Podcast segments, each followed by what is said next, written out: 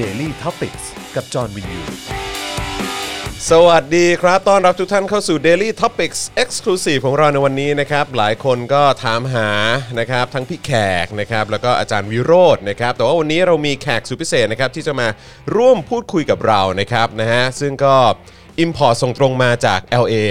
นะฮะสหรัฐอเมริกาเลยนะครับนะ ต้อนรับอาจารย์ปองขวัญสวัสดีพักครับ สวัสดีครับ สวัสดีครับแม่ มีเสียงไหม มีเสียงนะฮะ คนเต็มสตูดิโอเลยครับ เยอะมากลงไป คนเต็มเลยนะครับผมนะฮะอ่ะมีคนถามว่าอาจารย์วิโรธหายไปไหน อาจารย์วิโรธไปทำหน้าที่คุณพ่อนะครับนะพาครอบครัวไปพักผ่อนนะครับนะแต่ว่าพอดีกลับมาไม่ทันนะครับติดภารกิจนิดหนึงนะครับก็ไม่อยากจะซิ่งกลับมาว่างั้นดีกว่าเพื่อความปลอดภัยนะครับก็เลยเอ่อส่งตัวแทนมา เป็น นะค ตั รั ว บ สำรอง เป็นตัวสำรองเหรอฮะ ตั ตัว ว แท สำรอง นและการตัวแทน เออครับผมนะฮะเขาเรียกว่าเป็นเออเป็นแขกพิเศษของเราในวันนี้ด้วยนะครับนะฮะเอ่ออาจารย์ปองขวัญนั่นเองนะครับ ซึ่งจริง ๆ แล้วอาจารย์ปองขวัญสอนอยู่ที่รัฐศาสตร์ธรรมศาสตร์ ใช่ค่ะ ใช่ไหมฮะ ใช่ แต่ว่า แต่ว่า ช่วงช่วงที่ผ่านมาคือยังไงฮะ ลาศึกษาต่อปริญญาเอกค่ะ อ่าครับผมไปที่ อยู่ที่ University of Southern California ครับ ส ผม หรัฐอเมริกา สห ค่ะ รัฐอเมริ ULA กาอ่าครับ ะ ผมนานแค่ไหนแล้วฮะที่ที่ที่ที่เดินทางไปเนี่ย ตอนนี้ปีที่ 4 ปีที่สี่แล้ว ถามว่าจะจบหรือยัง อ่าฮะ ยัง ยังเหรอ มันเกิดอะไรขึ้นเออ โอ้ สหรัฐมันเรียนนานเนาะ ครับ มันต้อ ผม งแบบเหมือนเรียนคอร์สเวิร์กก่อน 2 ปี ต้องผ่าน proposal อะไรอย่างเงี้ย ครับ ค่ะ ผม โดยส่วน ครับผม ใหญ่คนเรียนสหรัฐมันก็เลยอยู่ที่ประมาณ 5-7 ปี อืมอืม ถึงจะจบปริญญาเอก อือฮึ ค่ะ อือฮึก็อือฮึ ตอนนี้ก็ถือว่าเป็นช่วงเวลาที่ดีที่เหมือนได้พักศึกษาความรู้ในขณะ ครับ เดียวกันก็ผลักดันอะไรเกี่ยวกับประเทศไทยได้ที่สหรัฐอเมริกาอะไรอย่างเงี้ยค่ะ ใช้คำว่าผลักดัน อ๋อ อะไร จะไม่ ที่ ได้ เกี่ยวกับเกี่ยวกับเกี่ยวกับประเทศไทยคือคือยังไงฮะคือ เราไปมี movement อะไรที่นั่นหรือว่ายังไงฮะ ก็มันก็มีความพยายามในการเริ่มสร้างกันนะคะ ครั ว่า บ แบบคนไทยที่นู่นที่เขารู้สึกว่ามันจะต้องเกิดความเปลี่ยนแปลงอะไรในเมืองไทย อยากทำให้มันมีความเป็นประชาธิปไตยมากขึ้น สนับสนุนการเคลื่อนไหวในประเทศไทยอะไรอย่างเงี้ยก็พยายามที่จะรวมตัวกันทำอะไรได้ก็ทำอืมเพื่อที่จะ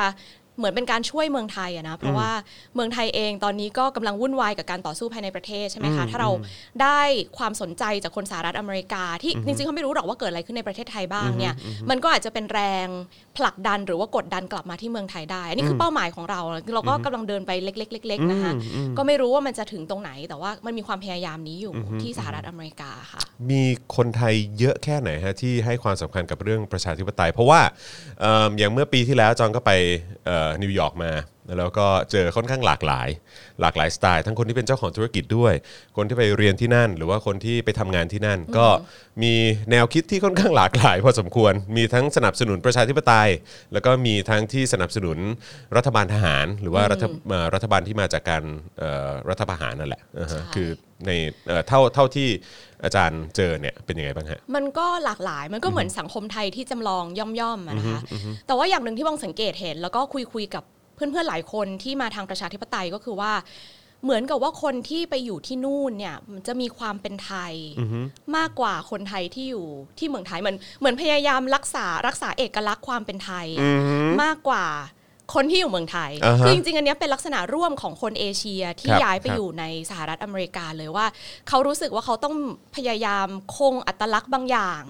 เอาไว้ เพราะไม่งั้นเขาจะถูกกลืนไปกับความเป็นอเมริกันหรือว่าอะไรอย่างเงี้ย อืม อย่างเช่น เราก็จะเห็นคนเกาหลีที่สหรัฐที่ ครับ มีความเป็นศาสนามากกว่าคนเกาหลีที่เกาหลีอย่างเงี้ยคนเวียดนามที่เวียดนามก็จะมีความเอ่อชาตินิยมมากกคว่ารับ คนเวียดนามที่ประเทศเวียดนาม คนไทยเองก็จะมีความรักเจ้า มากอาจจะมากกว่าอ่ะอ่ะคนเมืองคนไทยก็อาจจะรักเจ้าใช่ไหมแต่ว่า แต่ว่าเหมือนตรงนั้นน่ะความดมเหมือน ความเข้ม narrative ข้น ที่เหมือ เนี่ย นความเข้มข้นเนี่ย อ่าฮะ มันสูงกว่าเพราะเขารู้สึกว่าเนี่ยคือสัญลักษณ์ของเมืองไทยไงถ้าเขาจะดำรงอัตลักษณ์ความเป็นไทยไว้อยู่ เขาก็ต้องเชื่อมความเป็นตัวตนเขากับการรักเจ้าอะไรอย่างเงี้ยนะคะ มันเป็นเพราะว่าแบบเขาอยู่ห่างไกลแล้วก็ขาดการ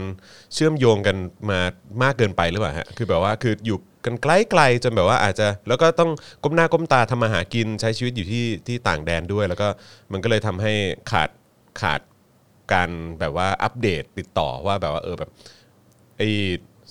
สภาพปัจจุบันของสิ่งที่เขาเชื่อมโยงอยู่เนี่ยมันมันมันแตกต่างกันขนาดเอ้ยมันแตกต่างจากเดิมขนาดไหน ใช่ผมว่าก็เป็นไปได้นะคะ เพราะว่าเหมือนสังคมใหม่เขาไม่ใช่สังคมที่เมืองไทยอะแต่ว่าเป็นสังคมคนไทยที่อยู่ในต่างประเทศ แล้วเป็นสไตล์แบบคุยกันเองปะ ปงก็คิดว่าคุยกันเอง เอาจริง ๆ คือ ก็พูดมากไม่ได้เพราะว่าไม่ไม่ได้ถือว่าเป็นคนไทยในอเมริกา อ่า นะ อ่า ถือว่าเป็นคนไทยที่ไปเรียนที่อเมริกา อืม ซึ่งเราก็ อืม อยู่ห่างจากกลุ่มนั้นอะไร ครับ เงี้ยนะ ครั คะ บ แต่ว่าปงว่าถ้าถ้าตามทฤษฎีเลยเนี่ยมันก็มีสองสามอย่างก็คคืรั อบ ว่าหนึ่งคือมันไม่ได้คุยกับคนที่เมืองไทยแล้วเรามันไม่รู้ว่าสังคมดินามิกในเมืองไทย หรือว่าในบ้านเกิดมันไปถึงไหน แต่ว่าแบบที่สองเนี่ยที่แบบนักสังคมวิทยาหรือรัฐศาสตร์เอ่อจิตวิทยาอะไรพวกเนี้ยเขาพยายามอธิบายก็คือว่า คนที่ไปอยู่ในสถานที่ที่มันมีความหลากหลายมาก ๆ เนี่ย มันจะงงกับอัตลักษณ์ตัวเอง อือฮึ แล้วถ้าเรายังอยากจะมีอัตลักษณ์ที่ชัดเจนเนี่ย มันก็มักจะไปเลือกอัตลักษณ์บางอย่าง อืม ให้ตัวเองยึดถืออ ม เพื่อที่จะบอกว่าฉันเป็นคนไทยนะ อ่า เพราะไม่งั้นถ้าเกิดไม่มีการยึดถืออันนี้เนี่ยมันก็จะทำให้อัตลักษณ์หายไป แล้วเราก็จะไม่ไม่สามารถคงความเป็นไทยเอาไว้ได้อะไรแบบเนี้ยค่ะ อืมก็เลยต้องแบบว่ามีความเข้มข้นมากขึ้นเป็นพิเศษ ใช่ เออมากกว่าเออมากมากกว่าตอนที่อยู่ในสังคมที่ที่ตัวเองจากออกมา ใช่ค่ะ แล้วจริงๆ แต่ว่าคุยกับคนที่เป็นเจเนอเรชันใหม่เนี่ยบางคนก็ค่อนข้างเห็นต่างกับพ่อแม่ตัวเองเหมือนกันนะ อ๋อเหรอฮะ ก็ยังมีคนที่แบบเถียงกับพ่อแม่เพราะพ่อแม่ดูเนชั่นอะไรอย่างเงี้ยเออก็ก็มีก็ค ที่นู่ ล้าย น ๆ เหร กั อ บเมืองไทยที่นู่น ที่นู่นน่ะนะที่นู่น ที่นู่น อยู่ที่นู่นก็ดูเนชั่นเหรอ เอาเขาก็ยังดูทีวีเมืองไทยได้อยู่นะที่นู่นน่ะเขาถึงว่าเขามีความคอนเน็กกับเมืองไทย แต่ว่าเขาเลือกอัตลักษณ์ อ่าฮะ บางอย่างเขาไม่คอนเน็กกับกับไอดินามิกการถกเถียงความก้าวหน้าอะไรเงี้ยแต่เขาไป อ่า คอนเน็กกับสิ่งที่เขาเคยชินตอนอยู่เมืองไทยอะไรเงี้ยค่ะ แล้วก็จริงๆมีน้องคนหนึงที่นู่นอธิบายว่า ที่คนที่นู่นส่วนใหญ่เราจะมีความคิดว่าเขาเอ่อเข้าข้างคอนเซอร์เวทีฟเนี่ยเพราะว่าบางคนที่อพยพมาเนี่ยก็เป็นชนชั้นกลาง อืม ที่มาเหมือนตั้งรกราก แล้วก็มีคอนเน็ชันกับเมืองไทยอะไรอย่างเงี้ย ครับ ดังนั้นคนพวกนี้ถ้าเรามองจากประสบการณ์ในเมืองไทยเนี่ยก็คือว่าเขาก็คือคนที่เป็นชนชั้นกลาง อื อะ มอืม เขาไม่ได้ลำบากอะไร เขาไม่ได้รู้สึกว่าเขาจะต้องแบบ ครับ ต่อสู้อะไรดิ้นรนอะไรอะไรอย่างเงี้ยค่ะ อืมอืมอืมมันเป็นอย่างนี้นี่เองโอ้น่าสนใจมากเลยครับนะฮะแหม้เปิดมาก็เมาส์คนที่นู่นแล้วเนาะ เมาเลย แต่ก็อยากรู้นะว่าเออแบบหลังจากที่เนชั่นมีการเปลี่ยนรูปแบบเนี่ยนะฮะเออแล้วก็มีเขาเรียกว่าอะไรดาวเด่นของเขาได้จากออกไปจากสถานีเนชั่นเนี่ยนะฮะอยากจะรู้เหลือเกินว่าบรรยากาศนะฮะหรือว่าการติดตามข่าวสารของคนไทยที่ปกติติดเนชั่นอยู่ที่นั่นเนี่ยเขารู้สึกไงบ้าง ไม่แน่ใจเหมือนกันอันนี่ต้องไปถามต้องลองต้องลองไป เอออยากรู้เหมือนกัน ถามคน อยาก ไทย รู้เหมือน ที่ กั นู่ น นดู นะฮะอ่าโอเคนะครับใครเข้ามาแล้วก็ขอความกรุณานะครับช่วยกดไลค์แล้วก็กดแชร์กันด้วยนะครับและใครที่อยากจะสนับสนุนรายการนะครับก็สนับสนุนเข้ามาได้นะครับทางบัญชีกสิกรไทย 0698 975539 หรือสแกนเคอร์โคดก็ได้นะครับหรือจะสนับสนุนเราแบบรายเดือนนะฮะก็ทำได้ด้วยนะครับที่ YouTube Membership นั่นเองนะครับกดปุ่มจอยหรือสมัครข้างปุ่ม subscribe นะครับแล้วก็เลือกแพ็กเกจในการสนับสนุนได้เลยนะครับรวมถึงที่ Facebook ก็กดปุ่ม Become a supporter นะครับอันนี้ก็สนับสนุนรายเดือนผ่านทาง Facebook นั่นเองนะครับหรือว่าจะส่งดาวเข้ามาก็ได้นะครับนะฮะหรือว่าจะไปช้อปปิ้งกันที่ Spoke Dark Store ก็ได้ด้วยเช่นเดียวกันนะครับผมนะฮะเดี๋ยวช่วงท้ายเช่นเคยนะครับเราก็จะเปิดโอกาสให้คุณผู้ชมนะครับสามารถส่งคำถามเข้ามานะครับแล้วก็พูดคุยกับอาจารย์ปองขวัญได้นะครับนะอยากจะถามเรื่องอะไรเป็นพิเศษนะครับประเด็นไหนเป็นพิเศษเนี่ยก็สามารถคุยกันได้ วันนี้เท่าที่คุยกันนะครับก่อนที่จะเข้ารายการเนี่ยก็ก็คุยกันว่าเอ๊ะเออเราคุยกันเรื่องเกี่ยวกับการเคลื่อนไหวหน่อยไหมเพราะว่าก็คือ แน่นอนอาจารย์เองก็ก็เอ่อพยายามผลักดันการเคลื่อนไหว แล้วก็การแสดงออกของคนไทยที่อยู่ในต่างแดน โดยเฉพาะใน LA สหรัฐอเมริกาใช่ไหมครับแล้วก็เอ่อการเดินทางกลับมาครั้งนี้ ก็เป็นอีกครั้งหนึ่งที่ตั้งใจกลับมาเพื่อมาติดตามการเคลื่อนไหวของเออประชาชนที่ออกมาเรียกร้องประชาธิปไตยในเมืองไทยด้วย แล้วก็ในขณะเดียวกันในสหรัฐอเมริกาเนี่ยก็มีการเคลื่อนไหวที่เรียกร้องเรื่องของสิทธิเอ่อเสรีภาพอะไรต่างๆ อย่างเอ่อ Black Lives Matter พวกนี้ก็ ก็มีแล้วก็หลากหลายประเด็นนะเพราะว่าคือสหรัฐอเมริกาที่เขาก็ผ่านอะไรมาเยอะเนาะเออนะครับไม่ว่าจะเป็นเรื่องของเออคนผิวสีนะครับหรือว่าจะเป็นเรื่องของสิทธิสตรี อะไรพวกนี้ก็มีเอ่อเรื่องพวกนี้ที่เขาให้ความสำคัญ แล้วก็ถกเถียงแล้วก็ต่อสู้กันอย่างต่อเนื่องมา ใช่ อย่างอย่างยาวนานนะครับ ใช่ยาวนานมาก ยาวนานมาก นะคะยวนาน จริงๆ มาก ก็จริง ๆ มันก็เป็นเอ่อตัวอย่างให้ดีกับเมืองไทยที่ดีของเมืองไทยนะคะ ว่ากว่าเขาจะมาถึงตรงนี้ได้เนี่ยเขาสู้กันมาเป็นร้อยปีแหละแล้วมันก็ยังสู้กันต่ออดังนั้นเนี่ยก็ก็จะเป็นเหมือนกำลังใจให้คนที่กำลังต่อสู้อยู่ตอนนี้อะนะว่า ในช่วงสี่เดือนที่ผ่านมามันผลักมาถึงตรงนี้ได้คือมันมาไกลมากแล้วนะคะ แล้วก็การต่อสู้ให้ชนะเนี่ยมันไม่มีทางปีหนึ่งถึงสองปีอะประเทศอื่นเขาต่อสู้เป็นร้อยปีจน ครับ ถึง ผม วันนี้ก็ยังไม่จบ ครับผมครับผมคือหลายคนก็ยังพูดเนอะในลักษณะที่ว่าเฮ้ยของไทยก็ต่อสู้มานานนะเออแบบ88 ปีใช่ไหมฮะเออแบบตั้งแต่เออ2475 แล้วอะไรอย่างเงี้ยแล้วก็เอ่อแต่ว่าก็เราก็ต้องผ่านเรื่องของรัฐประหารมาเยอะใช่ไหมครับแต่ว่าถ้าดูถึงความเข้มข้นในการเคลื่อนไหวเนี่ยในช่วงระยะเวลา 4-5 เดือนที่ผ่านมา มันถือว่ามันมาไกลแบบผิดหูผิดตานะ ปองรู้สึกว่ามาไกลมากนะ ถ้าย้อนกลับไป ถ้าพี่จอนจำได้ที่เราเอ่อเหมือนก่อนหน้านี้ก่อนเด็กรุ่นนี้ออกมาเนี่ย ครับ เรายังไม่กล้าพูดถึงสถาบันตรงๆเลยอะ อืม เรายังจะต้องแบบ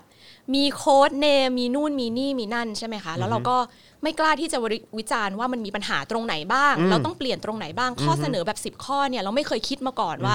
ว่าเราจะเสนออะเราโมวแต่คิดกันว่ามันยังไม่ถึงเวลาเราเราคิดประเด็นอื่นก่อนไหมเรานวดประเด็นอื่นก่อนไหมอะไรอย่างเงี้ย ดังนั้นการมาถึง 4 เดือนที่ผ่านมาที่ทำให้ข้อเสนอมันชัดเจนขนาดนี้ มันมีการถกเถียงขนาดนี้ แล้วมีการโต้กลับจากฝ่ายตรงข้ามขนาดเนี้ยมันก็มันแปลว่ามันมีแรงกระเพื่อมบางอย่างนะเพราะว่าหลังจากที่ไม่เห็นความหวังมานานเนี่ย เด็กรุ่นใหม่เนี่ยทำให้ปองรู้สึกมีความหวังอีกครั้งหนึ่ง อืมอืมอืมอืมคือที่ผ่านมาก็ต้องยอมรับกันจริงๆอะนะว่าถ้าพูดถึงสถาบันนี่เราแทบจะต้องกระซิบเราต้องแบบว่าเอ่อแอบแบบคุยกันหลังไม้อะไรอย่างเงี้ยเออแบบพูดในที่สาธารณะไม่ได้เลย คุยกันที่โต๊ะกินข้าวหรือว่าในพื้นที่สาธารณะก็ต้องแบบกระซิบกระซาบกันคือแบบแต่ตอนนี้มันมาถึงจุดที่เราหยิบยกเรื่องพวกนี้ขึ้นมาพูดได้ แล้วมันกลายเป็นการทลายเพดานในการพูดคุยกัน ในระยะเวลาแค่ไม่กี่เดือน ใช่ เท่านั้นเองเนาะ ใช่ เออ แล้วตอนนี้กลายเป็น conversation ปองเวลาไปคุยกับฝ่ายที่เป็นฝ่ายเอาเจ้าเนี่ย เราก็คุยกันอย่างมีถกมีการถกเถียงอย่างเป็นเหตุเป็นผลได้ว่าทำไมคุณถึงสนับสนุนทำไมเราถึงคิดว่าควรจะมีการปฏิรูปอะไรเงี้ยที่จินตนาการสมัยก่อนนะมันไม่มีประเด็นประเด็นเหล่านี้จะไม่อยู่บนโต๊ะอาหารนะมันจะกลายเป็นการนินทาถูกไหมคะ แล้วการนินทาที่รับทุกคนนินทารักเจ้าก็นินทา อืมใช่ แต่ ใช่ นินทาไม่ได้นำไปสู่การเปลี่ยนแปลง ถู อะ ก ในขณะที่ตอนเนี้ยการฝ่ายการพูดกับฝ่ายตรงข้ามอะถ้าเขารับฟังเราเรารับฟังเขาอะเฮ้ยมันมีวิธีการถกเถียงได้นะว่าทำไมเขาถึงคิดว่าประเด็นนี้ไม่ควรปฏิรูปทำไมเราถึงคิดว่ามีการปฏิรูปเราอธิบายให้เขาฟังหน่อยเนี่ยบางคนก็เข้าใจว่าทำไมนักศึกษาถึงออกมาเรียกร้องแบบนี้ อืมเดี๋ยวกันนะ คืออาจารย์มีโอกาสได้คุยแล้วก็แลกเปลี่ยน ความคิดเห็นกับคนที่เหมือนโปรโปรสถาบัน ใช่ เหรอฮะ ใช่ค่ะ ว้าว ก็คือบางรู้สึกว่า เออเอาจริง ๆ นะ มันก็ไม่ใช่สิ่งที่จะ comfortable เนอะคุยกับคนที่มันเห็นต่างอะไรอย่างเงี้ย มันก็มันก็เครียดเหมือนกันนะคะ เพราะว่ารู้สึกว่าแบบมันจะต้องพูดยังไงให้ อันนี้ ขา อันนี้คือเป็น ข้ใจ การคุยแบบไหนฮะในการแบบว่าดื่มกาแฟกินโค้งกินข้าว กิน แล ข้าก วกินข้าว แลกเปลี่ยนความเห็นกัน ใช่ เท่านั้นเอง เท่านั้น แล้วแล้วคือแล้วมันมันเริ่มต้นได้ยังไงหรือว่าแล้วแล้วผลของการถกเถียงกันมันคือยังไงฮะหรือว่า หรือว่าเขาเรียกว่าเอ่อเหมือนบุลิตพอยต์หลัก ๆ ที่เขานำเสนอแล้วเขารู้สึกว่ามันเป็นสิ่งสำคัญที่ยังต้องคงไว้ หรือว่าต้องให้เป็นแบบเดิม เราไม่ไปแตะต้องอะไรก็คือเขาเขาเขาเขามีเหตุผลหรือว่าเขาเขานำเสนอประเด็นไหนฮะ คือมองว่าหลักๆของคนเหล่านี้เขารู้สึกว่าสถาบันเนี่ยมีมานานแล้ว แล้วก็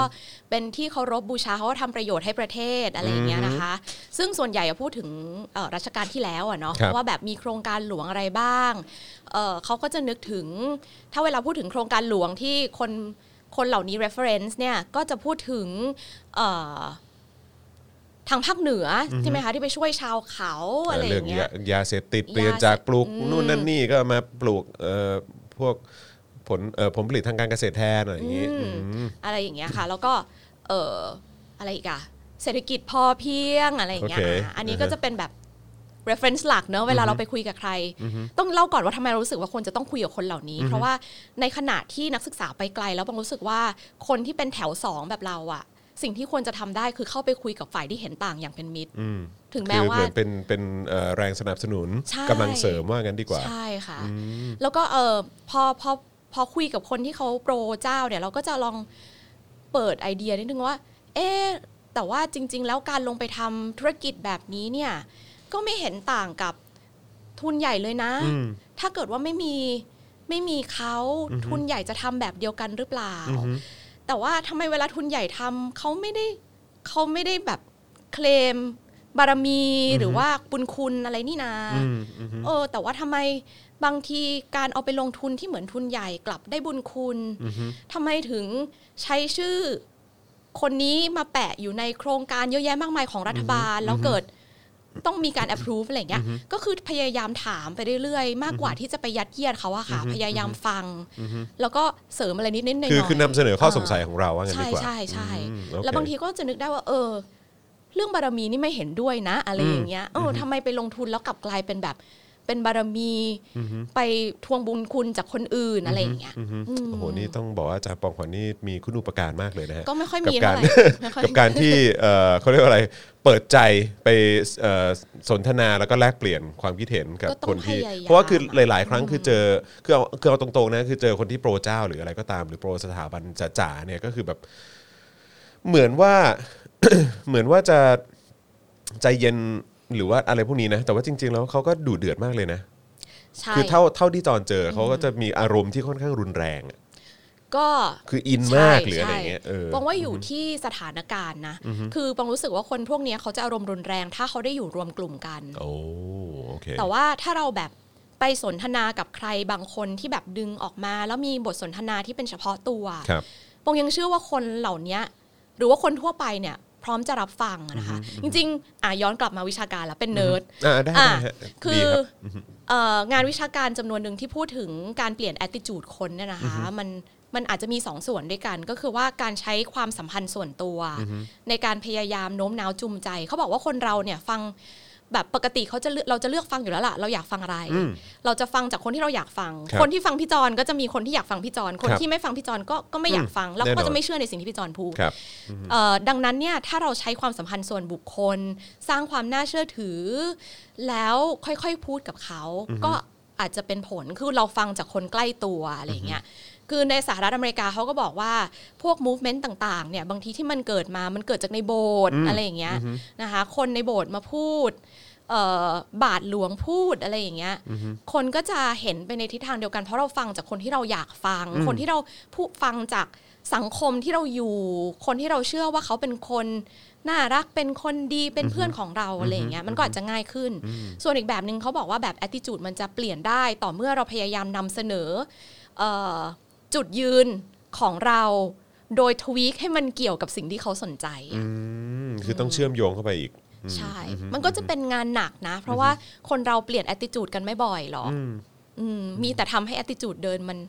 มันย้ำๆแล้วก็แข็งเข้มแข็งมากขึ้น ไม่แล้ว ต่ คน ว่า คนที่จะทำแบบนี้ได้ต้องแบบที่สุดของความใจกว้าง แล้วก็ที่สุดของความเขาเรียกว่าอะไร มีความอดทน อดทน และมีความพยายามสูงนะ ซึ่งจริงๆมองว่าความอดทนเป็นเป็นสิ่งที่ควรมีในสังคมประชาธิปไตยนะไม่ว่าจะฝ่ายไหนก็แล้วแต่ แต่ที่พูดอย่างเงี้ยไม่ได้หมายความว่าปองใจกว้างแล้วแบบแล้วทำแบบนี้ได้ในทุกสถานการณ์นะ คือบางทีปองไปคุยมาปองก็ยังต้องแบบ บางจุดก็ไม่ไหวเหมือนกัน ก็ต้องใช้ความอดทนน่ะ อ่าฮะ แล้วก็กลับมาก็อาจจะแบบ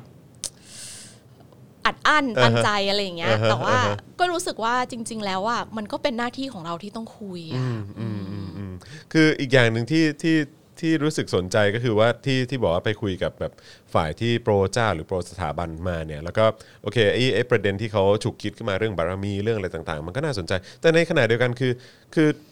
คือคนเหล่านี้จริง ๆ ก็ก็ก็น่าจะมีไอเดียกับสิ่งที่ว่าอ่าโอเคแบบไม่ว่าจะเป็นเอ่อโครงการหลวงหรือว่าเป็นเอ่ออะไรก็ตามเนี่ยจริง ๆ แล้วมันก็ผูกเชื่อมโยงกับเงินภาษีของประชาชนได้ปะคือหมายความว่าก็คือมันก็เป็นเป็นการ เป็นงบประมาณของภาษี แล้วก็งบประมาณที่มาจากรัฐบาลที่เสนอเข้าไป แล้วก็เออแบบอนุมัติให้มีการไปทำโครงการเหล่านี้ด้วยเหมือนกันคืออแล้วเขาเชื่อมโยงตรงจุดนี้ไหมเพราะว่าคือบางทีเขาบอกว่าเนี่ยแหละเป็นเป็นบุญคุณเป็นเป็นสิ่งที่เขาทำให้นะ แต่ว่าจริง ๆ แล้วเดี๋ยวก่อนนะคือ มันก็มาจากมันก็มาจากภาษี ภาษีประชาชน ไม่ใช่เหรออะไรเงี้ย เอ คือ อบองยังไม่เคยไปถึงจุดนั้นนะ แต่บองคิดรู้ในความรู้สึกบองอันนี้เป็นความเห็นส่วนตัวนะคะ ว่าถ้าเราเปิดประเด็นนี้มาปั๊บเนี่ย มันจะดู กลาย attack ใช่ไหม มันจะกลายเป็นอีกดีเบตหนึ่ง อ่าโอเค เอออเอาก็เป็นไปไม่รู้อะถ้านวดไปเรื่อยๆ อาจจะไปถึงนั้นได้ เพราะมันก็จะกลายเป็นกลับไปเป็นว่านี่เงินเขาเขามีสิทธิ์นู่นนี่นี่มันเงินเราอะไรอย่างเงี้ย อ่าฮะ แทนที่แบบคือวิธีการของปองก็คือพยายามถามจากสิ่งที่เขาเปิดมาก่อน อ๋อ แล้วเขา โอเค เชื่ออะไรอย่างเงี้ย โอเค เออจะไม่จะไม่พยายามยัดเยียดแบบวาทกรรมของหรือว่า narrative หรือเหตุผลของฝ่ายเรา เพราะว่าเขาจะรู้สึกว่าแบบ อืมมาอีกแล้วมา อ่ะเหมื มา อนเดิม มาประเด็นนี้อีกแล้วอะไรเงี้ยเออหรือว่า ใช่ จะโจมตีกันด้วยประเด็นนี้เหรออะไรเงี้ย ใช่ ใช่ไหม ค่ะ เดี๋ยวก็จะกลายเป็นแบบว่าติดลบกันไปใช่อย่างนั้น ใช่ แต่จริงๆต้องบอกว่าประสบการณ์ปองในการพูดกับฝ่ายตรงข้ามก็ไม่เยอะนะ เพราะคว่ารับ ตั้งแต่โตมาเนี่ยรุ่นปองคือโตมากับสังคมที่มันมีเหลืองแดงอยู่แล้วนะคะ ดังนั้นเนี่ยการเลือกการเกาะกลุ่มเพื่อนฝูงอะตั้งแต่สมัยมหาวิทยาลัยเนี่ยมันก็มันเลือกแล้วว่าใครจะอยู่ในกลุ่มไหน ดังนั้นเนี่ยเอ่อชีวิตปองเนี่ยต้องมีปฏิสัมพันธ์กับฝ่ายตรงข้ามไม่เยอะอืมก็เลยอาจจะทำให้ ไม่รู้สิคนที่มาเป็นเพื่อนกันแล้ว มันก็เลยอาจจะพูดง่ายขึ้นแปลว่าเพราะว่าเขา ก็จะเป็นคนในแวดวงเดียวกัน หตุผลประมาณนึง เออฮะแนวคิด อะไรอย่างเงี้ย ใกล้ ๆ กัน ใช่ เป็นแบบนี้อยู่แล้ว ใช่ใช่ก็ก็แปลกใหม่ดีคือยังไม่เคยเจอยังไม่เคยออกไปเราเจอคนด่า อือฮึ ที่เป็นฝ่ายตรงข้ามอะค่ะ ทุกคนก็เหมือนมีท่าทีในการพูดคุยด้วยอย่างเป็นมิตรมา อืม มาตลอดอะอื อื ม อฮึอือฮึเมื่อวานนี้เห็นเอ่ออาจารย์ไปที่สอนอบางเขนมาด้วย ใช่ ไหมฮะเป็นไงบ้างฮะกับการเห็นการเคลื่อนไหวหรือว่าการแบบแสดงออกของประชาชน เออวงดีใจมากนะคะ คือ นี่ไปไปไปตั้งแต่ตอนเช้าเลยป่ะฮะ ไปตั้งแต่ตอนเช้าค่ะที่บางเขนแต่ว่าไม่ทันรอตอนทุกคนออกมานะคะ อ่าฮะอ่าฮะ ไปตอนไปก่อนที่พี่สายจะแห่เข้าไป อ๋อโอเคอือฮึครับผมเป็นไงฮะเป็นไงฮะคืออันนี้อันนี้ถือว่าเป็นอันแรกหรือเปล่าที่ที่ที่เราไปร่วมหรือว่าจริง ๆ แล้วก่อนหน้านี้เราก็ไปไปเอ่อการชุมนุมอื่นๆมาด้วย จริง ๆ คือรอบเนี้ยที่กลับมาอันเนี้ยเป็นอันแรกค่ะ อันนี้อัน แต่ว่า แรกเลย ที่กลับมารอบนี้ แต่ว่าตอน ครับ กลับมาเมื่อซัมเมอร์ที่แล้วอ่ะได้ไปชุมนุมที่อนุสาวรีย์ประชาธิปไตยครั้งแรกเลยก่อนที่ก่อนที่จะกลายเป็นการชุมนุมที่ธรรมศาสตร์ที่ อ่า อะไรเงี้ยที่ธรรมศาสตร์ก็ไป อ่าฮะอ่าฮะ ตอนที่ประกาศ 10 ข้ออะ ค ไร รับผ เงี้ ม ยค่ะ โอ้โหอยู่ในบรรยากาศตอนนั้นด้วย ใช่ เป็นยังไงบ้างฮะ คือแบบว่าหลังณจากวันนั้นจนถึงวันนี้เราเราเห็นความเปลี่ยนแปลง หรือว่าความแตกต่าง หรือว่าสิ่งที่น่าสนใจเกี่ยวกับ movement เหล่านี้ยังไงบ้างฮะ ก็ปองว่าสิ่งหนึ่งที่เห็นชัดเจนเลยคือคนทั่วไปพูดเรื่องนี้ได้ มันไม่ใช่แกนนำแล้วเราไม่ได้ไปเพื่อที่จะรอคนปราศัยบนเวทีอ่ะแต่ว่าทุกคนมีความเข้าใจเรื่องเหล่านี้อยู่แล้วอ่ะเราไปเพื่อเป็นลูกคู่ของแกนนำเราไม่ได้ไปเพื่อฟังแกนนำนะคะ ซึ่งโหสี่เดือนสี่เดือนเองคือผมรู้สึกว่าเนี่ยมันทำไมมันมีอะไรเกิดขึ้นในสี่เดือนนี้เยอะขนาดนั้นอะไรอย่างเงี้ยแปลว่าจริง ๆ แล้วเนี่ย เรื่องความเข้าใจหรือว่าวาทกรรมในสังคมเนี่ยมันกำลังเปลี่ยนแปลงถูกไหมคะ จริง ๆ ถ้าเราย้อนกลับไปพูดถึงแบบ Black Lives Matter หรือว่าพูดถึงการต่อสู้ Civil Rights Movement ในสหรัฐอเมริกาเนี่ยเราก็จะเห็นว่าจริง ๆ แล้วการเปลี่ยนแปลงทางสังคมอ่ะมันมันเกิดก่อนการเปลี่ยนแปลงทางการเมืองเสมออเอออย่างเช่นการที่แบบมีโรซาปาร์คไปนั่งบนรถอย่างเงี้ย หรือว่าการประท้วงแบบคนดำไปนั่งบนเคาน์เตอร์ที่ให้แต่คนขาวเหล่าเนี้ยมันทำให้คนคือมันต้องอาศัยคนกล้าเนอะที่จะทำให้คนในสังคมรู้สึกว่าเฮ้ยสิ่งเนี้ยเราก็เชื่อเหมือนกันทำไมเราถึงไม่ออกมาประท้วงใช่ไหมคะ ก่อนมันจะเกิด 1,900 อะไรนะที่เอ่อที่วอชิงตันดีซีที่มีการประท้วงใหญ่ของเอ่อเอ่อเรียกร้องสิทธิเนี่ยมันเกิดการประท้วงเล็ก ๆ มาตลอดใช่ไหมคะที่ทำให้คนรู้สึกว่าเฮ้ย การเลือกปฏิบัติคนผิวสีกับคนผิวขาวเนี่ยมันไม่ใช่สิ่งที่ยอมรับได้ในสังคมอีกต่อไปแล้ว ก่อนที่จะถึงการประท้วงใหญ่ และก่อนที่จะไอการประท้วงใหญ่หรือการเปลี่ยนแปลงทางวัฒกรรมของสังคมนี่แหละที่ทำให้นักการเมืองรู้สึกว่าเขาไม่เขาจำเป็นจะต้องตอบสนองความต้องการของสังคม แล้วเขาไม่สามารถหลีกเลี่ยงได้แล้ว ที่จะทำให้เกิดความเท่าเทียมกัน ระหว่างคนผิวสีเอ่อกับคนผิวขาวอย่างเงี้ยค่ะอย่างนี้ก็แสดงเห็นว่าจริง ๆ แล้วเนี่ยมันไม่ได้ โตขึ้นมาเพื่อเป็นการ movement ทางการเมืองตั้งแต่แรก มันคือการเปลี่ยนแปลง mindset ของคนในสังคมก่อน ซึ่งมันส่งผลให้คนที่อยู่ในอำนาจอะไม่สามารถมองข้ามสิ่งเหล่านี้ต่อไปได้ ซึ่งถ้าย้อนกลับมาในเมืองไทยเนี่ย ตอนนี้คือสิ่งที่กำลังเกิดขึ้นใช่ไหมคะ มันมีแรงกดดันให้พักการเมืองต่างๆ มากมายต้องกลับมา accountable กับประชาชน กลับมาฟังประชาชน กลับมาทำตามสิ่งที่ประชาชนเรียกร้อง และไอ้การเปลี่ยนแปลงทางสังคมที่นี่นวดต่อไปเรื่อยๆ แบบเนี้ยบางทีว่ามันกลับย้อนมาไม่ได้ มันมีแต่ไปข้างหน้า แล้วในอนาคตเนี่ย ถ้าสิ่งเหล่านี้มันคือคือเสียงใหญ่ของประชาชน อาจจะเป็นเสียงไม่ไม่ไม่ใหญ่มากที่สุดก็ได้ แต่มีส่วนมากของสังคมเนี่ยพรรคการเมืองมันไม่สามารถที่จะหลีกเลี่ยงได้ที่จะกลับมามองเห็นประชาชนน่ะ คือในอนาคตอันนี้ก็พูดมันก็ไม่รู้เมื่อไหร่เหมือนกันที่เราจะได้เลือกตั้งอีกครั้ง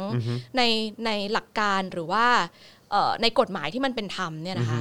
แต่ว่าสุดท้ายแล้วประยุทธ์ไม่อยู่ตลอดไปอะแล้วพักการเมืองที่อยากจะชนะการเลือกตั้งอะไม่ว่าเขาจะชนะการเลือกตั้งมาเพื่ออะไรก็ตามอะเขาไม่สามารถหลีกเลี่ยงที่จะตอบสนองเสียงเหล่านี้ของคนได้ ดังนั้นบงเลยเชื่อว่าการเปลี่ยนแปลงทางสังคม หรือว่าการเปลี่ยนแปลงเอ่อทางวัฒนธรรมอันเนี้ยนะคะ มันมันถึงสำคัญมาก ต่อการที่จะผลักดันการเปลี่ยนแปลงทางการเมืองในอนาคตอืม แต่ โทษนะฮะในในในอีกประเด็นหนึ่งก็คือมีคนหลายคนก็แบบว่าเฮ้ยอะไรเนี่ยทำไมถึงแบบว่าเอ่อท้ายสุดแล้วการเรียกร้องของประชาชนมันมันมันมีมันเกิดมันเกิดการเปลี่ยนแปลงจริงเหรอเออแล้วทำไมมัน ประยุทธ์ยังไม่ออก หรือว่าทำไมสถาบันยังไม่ปฏิรูป หรือว่าทำไมรัฐธรรมนูญยังไม่มาอะไรเงี้ยคือหลายคนก็จะมีความแบบเหมือนแอบใจร้อนนิดนึง ยังมีความเป็นวัยรุ่นอยู่เออนะฮะ ก็คือใจร้อนมากเออนะก็คือแบบว่าอยากจะเห็นการเปลี่ยนแปลงสักที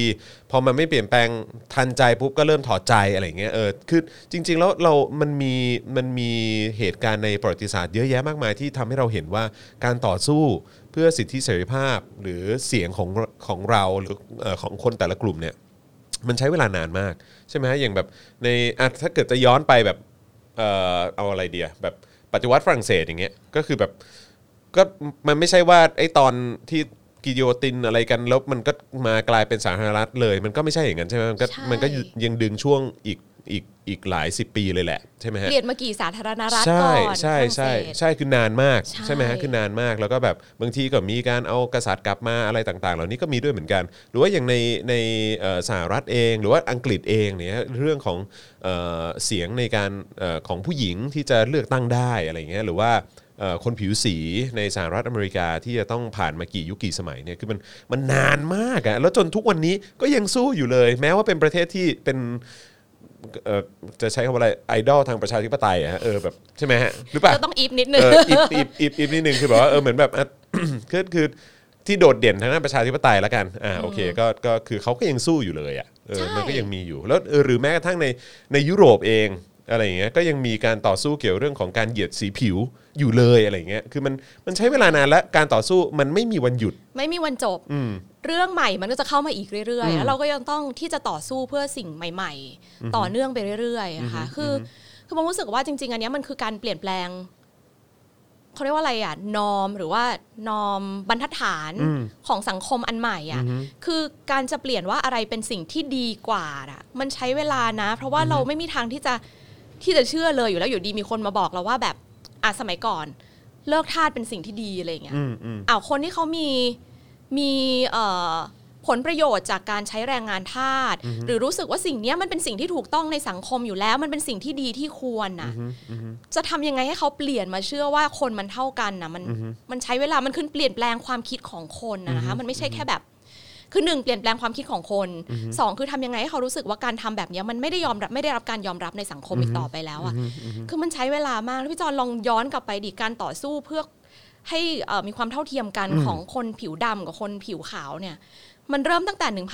1,860 กว่ากว่าๆใช่ปะไอซีวิลวอลสงครามกลางเมืองของสหรัฐอเมริกาเนี่ยที่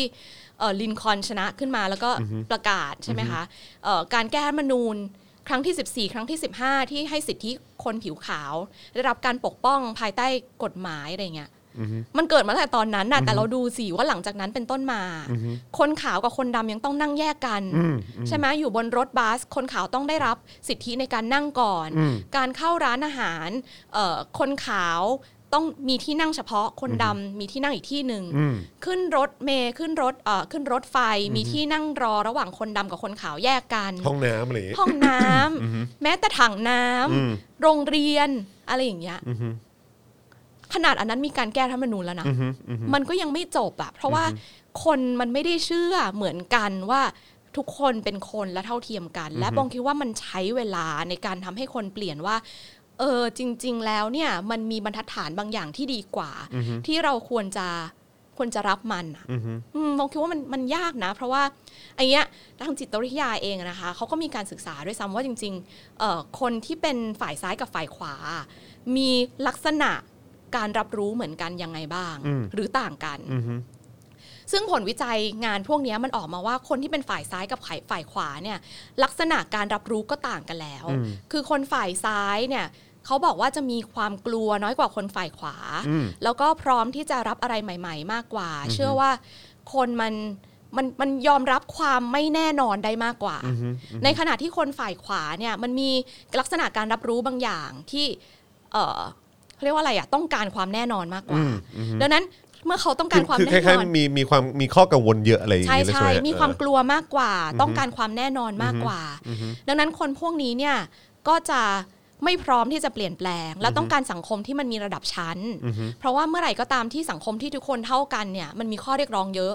แล้วเขาไม่สามารถควบคุมได้ แล้วมันก่อให้เกิด ความรู้สึกไม่สบายใจไม่สบายตัวและกังวล ดังนั้นในเมื่องานชิ้นเนี้ยมันบอกอะไรมันบอกว่า ถ้าคนมันมีความเปลี่ยนมันมีคนมีความแตกต่างกันเนี่ยนะคะ ดังนั้นมันก็จะแตกต่างอย่างนี้กันไปต่อไปเรื่อยๆ สิ่งที่เราทำได้คือทำให้เขารู้สึกว่าสิ่งที่เขาทำอ่ะมันไม่ได้รับการมันได้รับการยอมรับอีกต่อไปแล้ว ดังนั้นเขาจำเป็นจะต้องมีการ เขารู้สึกว่าเขาจะต้องระวังตัวมากขึ้น อืมอย่างเช่นในสหรัฐอเมริกาก่อนทรัมป์เนี่ย การเหยียดสีผิวอะถามว่ามีในใจคนมันยังเหยียดกันอยู่ไหม มันก็ยังมีใช่ไหม อืม ถ้าบอกว่าคนมันแตกต่างกัน มันทั้งแตกต่างทางด้านการรับรู้ แตกต่างทางด้านการเรียนรู้อะไรอย่างเงี้ย แต่ว่ามันไม่ได้รับการยอมรับอีกต่อไป แล้วการเหยียดสีผิวในที่แจ้ง และการพูดตรงๆ มันไม่ได้รับการยอมรับอีกต่อไปแล้ว อืม เขาก็ไม่ทำ อือฮึ มันทำไม่ได้ เพราะเขารู้สึกว่าสิ่งเหล่านี้มันไม่ได้ยอมรับการยอมรับต่อสังคมใช่ไหม อืม คือคนเรามันทั้งแบบอยู่ข้างในและ และต้องการความยอมรับจากคนอื่นด้วย อือฮึ อ่ะอันนี่คืออลักษณะของมนุษย์น่ะใช่ไหมคะ อือฮึ ทีนี้พอทรัมป์ขึ้นมาเนี่ย มันก็เลยไปไปล้มล้างไอ้บรรทัดฐานนี้ออกมาใช่ไหมคะ มันก็แสดงว่าอะไร แสดงว่ามันยังมีความแตกต่างนี้อยู่ อืม แต่ว่า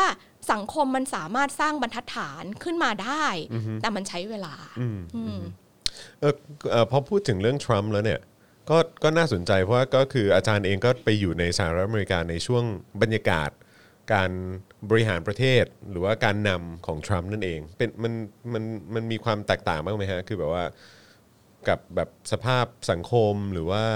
การแสดงออกของคนที่นั่น หรือว่าการอะไรแบบเนี้ยแล้วแล้วในฐานะที่เราเองก็เป็นคนคนเอเชียด้วยเนาะเออคนคนเอ่อที่ที่ไปอยู่ในสังคมเขาอะ ค่ะ มันมันมีความแตกต่างบ้างไหมฮะ ก็ เออปองอยู่ LA นะมันก็จะแตกต่างหมายถึงว่าปองก็จะไม่ได้รับรู้ แบบปัญหาที่เกิดขึ้นในรัฐอื่นเท่าไหร่ เพราะว่า LA มันเป็นบับเบิลมากนะคะ LA มันคือรัฐที่เลือกเดโมแครตมาตลอด ยกเว้น Orange County ที่มีคนเอเชียเยอะ เป็นริพับลิกันอะไรอย่างเงี้ยเออ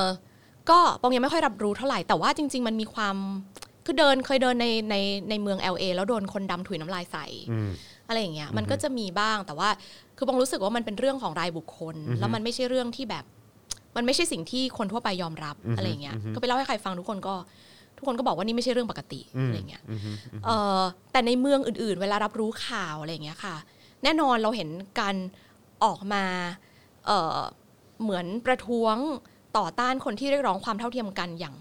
อย่างเปิดเผยอย่างเงี้ยมีการใช้กำลังจริง ๆ ทั้งสองสองฝ่ายนะคะเอ่อ ซึ่งกันและกันนะเนี่ย อันนี้คือลักษณะที่ที่ที่มันทำให้เหมือนทำให้สิ่งที่มันอยู่ใต้พรมมาตลอดอะออกมาสู้กันมากขึ้น ซึ่งปอไม่รู้ว่ามันถือว่าเป็นเรื่องที่ดีหรือเปล่านะ เพราะว่า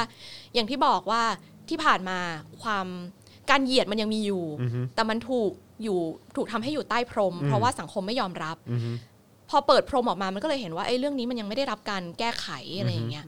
ก็อาจจะดีก็ได้แต่ว่าไม่รู้สิ แต่มันก็คือการการก้าวกลับมานะมันสเต็ปแบ็กของอเมริกาเหมือนกันว่าแบบ ไปไกลขนาดนั้นแล้วเราย้อนกลับมาพูดเรื่องเดิมอีกอะไรเงี้ย แต่ดูเหมือนทุกสังคมก็จะมีเรื่องที่มันอยู่ใต้พรม แล้วก็ เป็นสิ่งที่แบบรอวันที่จะถูกหยิบยกขึ้นมาพูด ใช่ จริงๆนะเออ ใช่ แล้วมันกระทบกับความรู้สึกของคนในหลาย ๆ ฝ่าย โดยเฉพาะฝั่งซ้ายแล้วก็ฝั่งฝั่งขวานี่ ใช่ ค่อนข้างชัดเจนมากๆเพราะมันก็เป็นสิ่งที่ที่ทั้งสองฝ่ายก็ก็จับยัดไว้ใต้พรมอะแล้วก็แบบไม่ไม่ไม่หยิบขึ้นมาพูดในเวลานาน แล้วพอถูกหยิบยกขึ้นมา มันก็มันก็มันก็กลายเป็นเรื่องที่ประทุขึ้นมาด้วย ก็เป็นเรื่องปกตินะบางคิดว่าจริง ๆ แล้ว สังคมที่มันที่มันมาชัวร์มันก็ต้องพูดเรื่องเหล่านี้ได้ อย่างที่บอกว่าถ้าสังคมประชาธิปไตยจริง ๆ มันก็ต้อง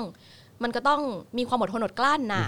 ถ้ามันเมื่อไหร่มันมีความอดทนอดกลั้นเนี่ย มันก็จะสามารถพูดเรื่องเหล่านี้ได้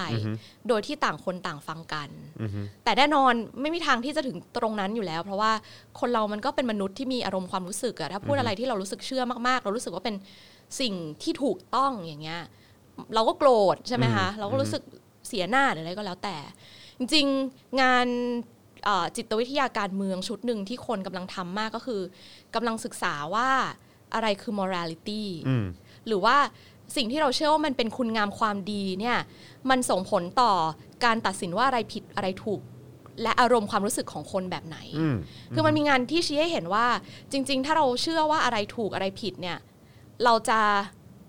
เราจะเชื่อหมดเลยว่า การตัดสินของศาลที่ตรงข้ามกับความเชื่อของเรามันผิดนู่นนี่นั่น คือเราไม่ได้ตัดสินโดยโดยดูแล้วว่ากระบวนการมันยุติธรรมแค่ไหน แต่เราตัดสินด้วยว่าผลน่ะมันเป็นไปอย่างที่เราเชื่อแค่ไหน อืม อืมแล้วเราก็เมื่อไหร่ก็ตามที่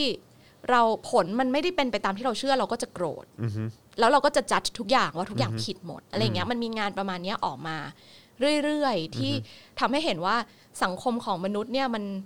มันพร้อมจะแบ่งข้างอยู่แล้ว แล้วนี่คือปกติของมนุษย์ แต่ว่า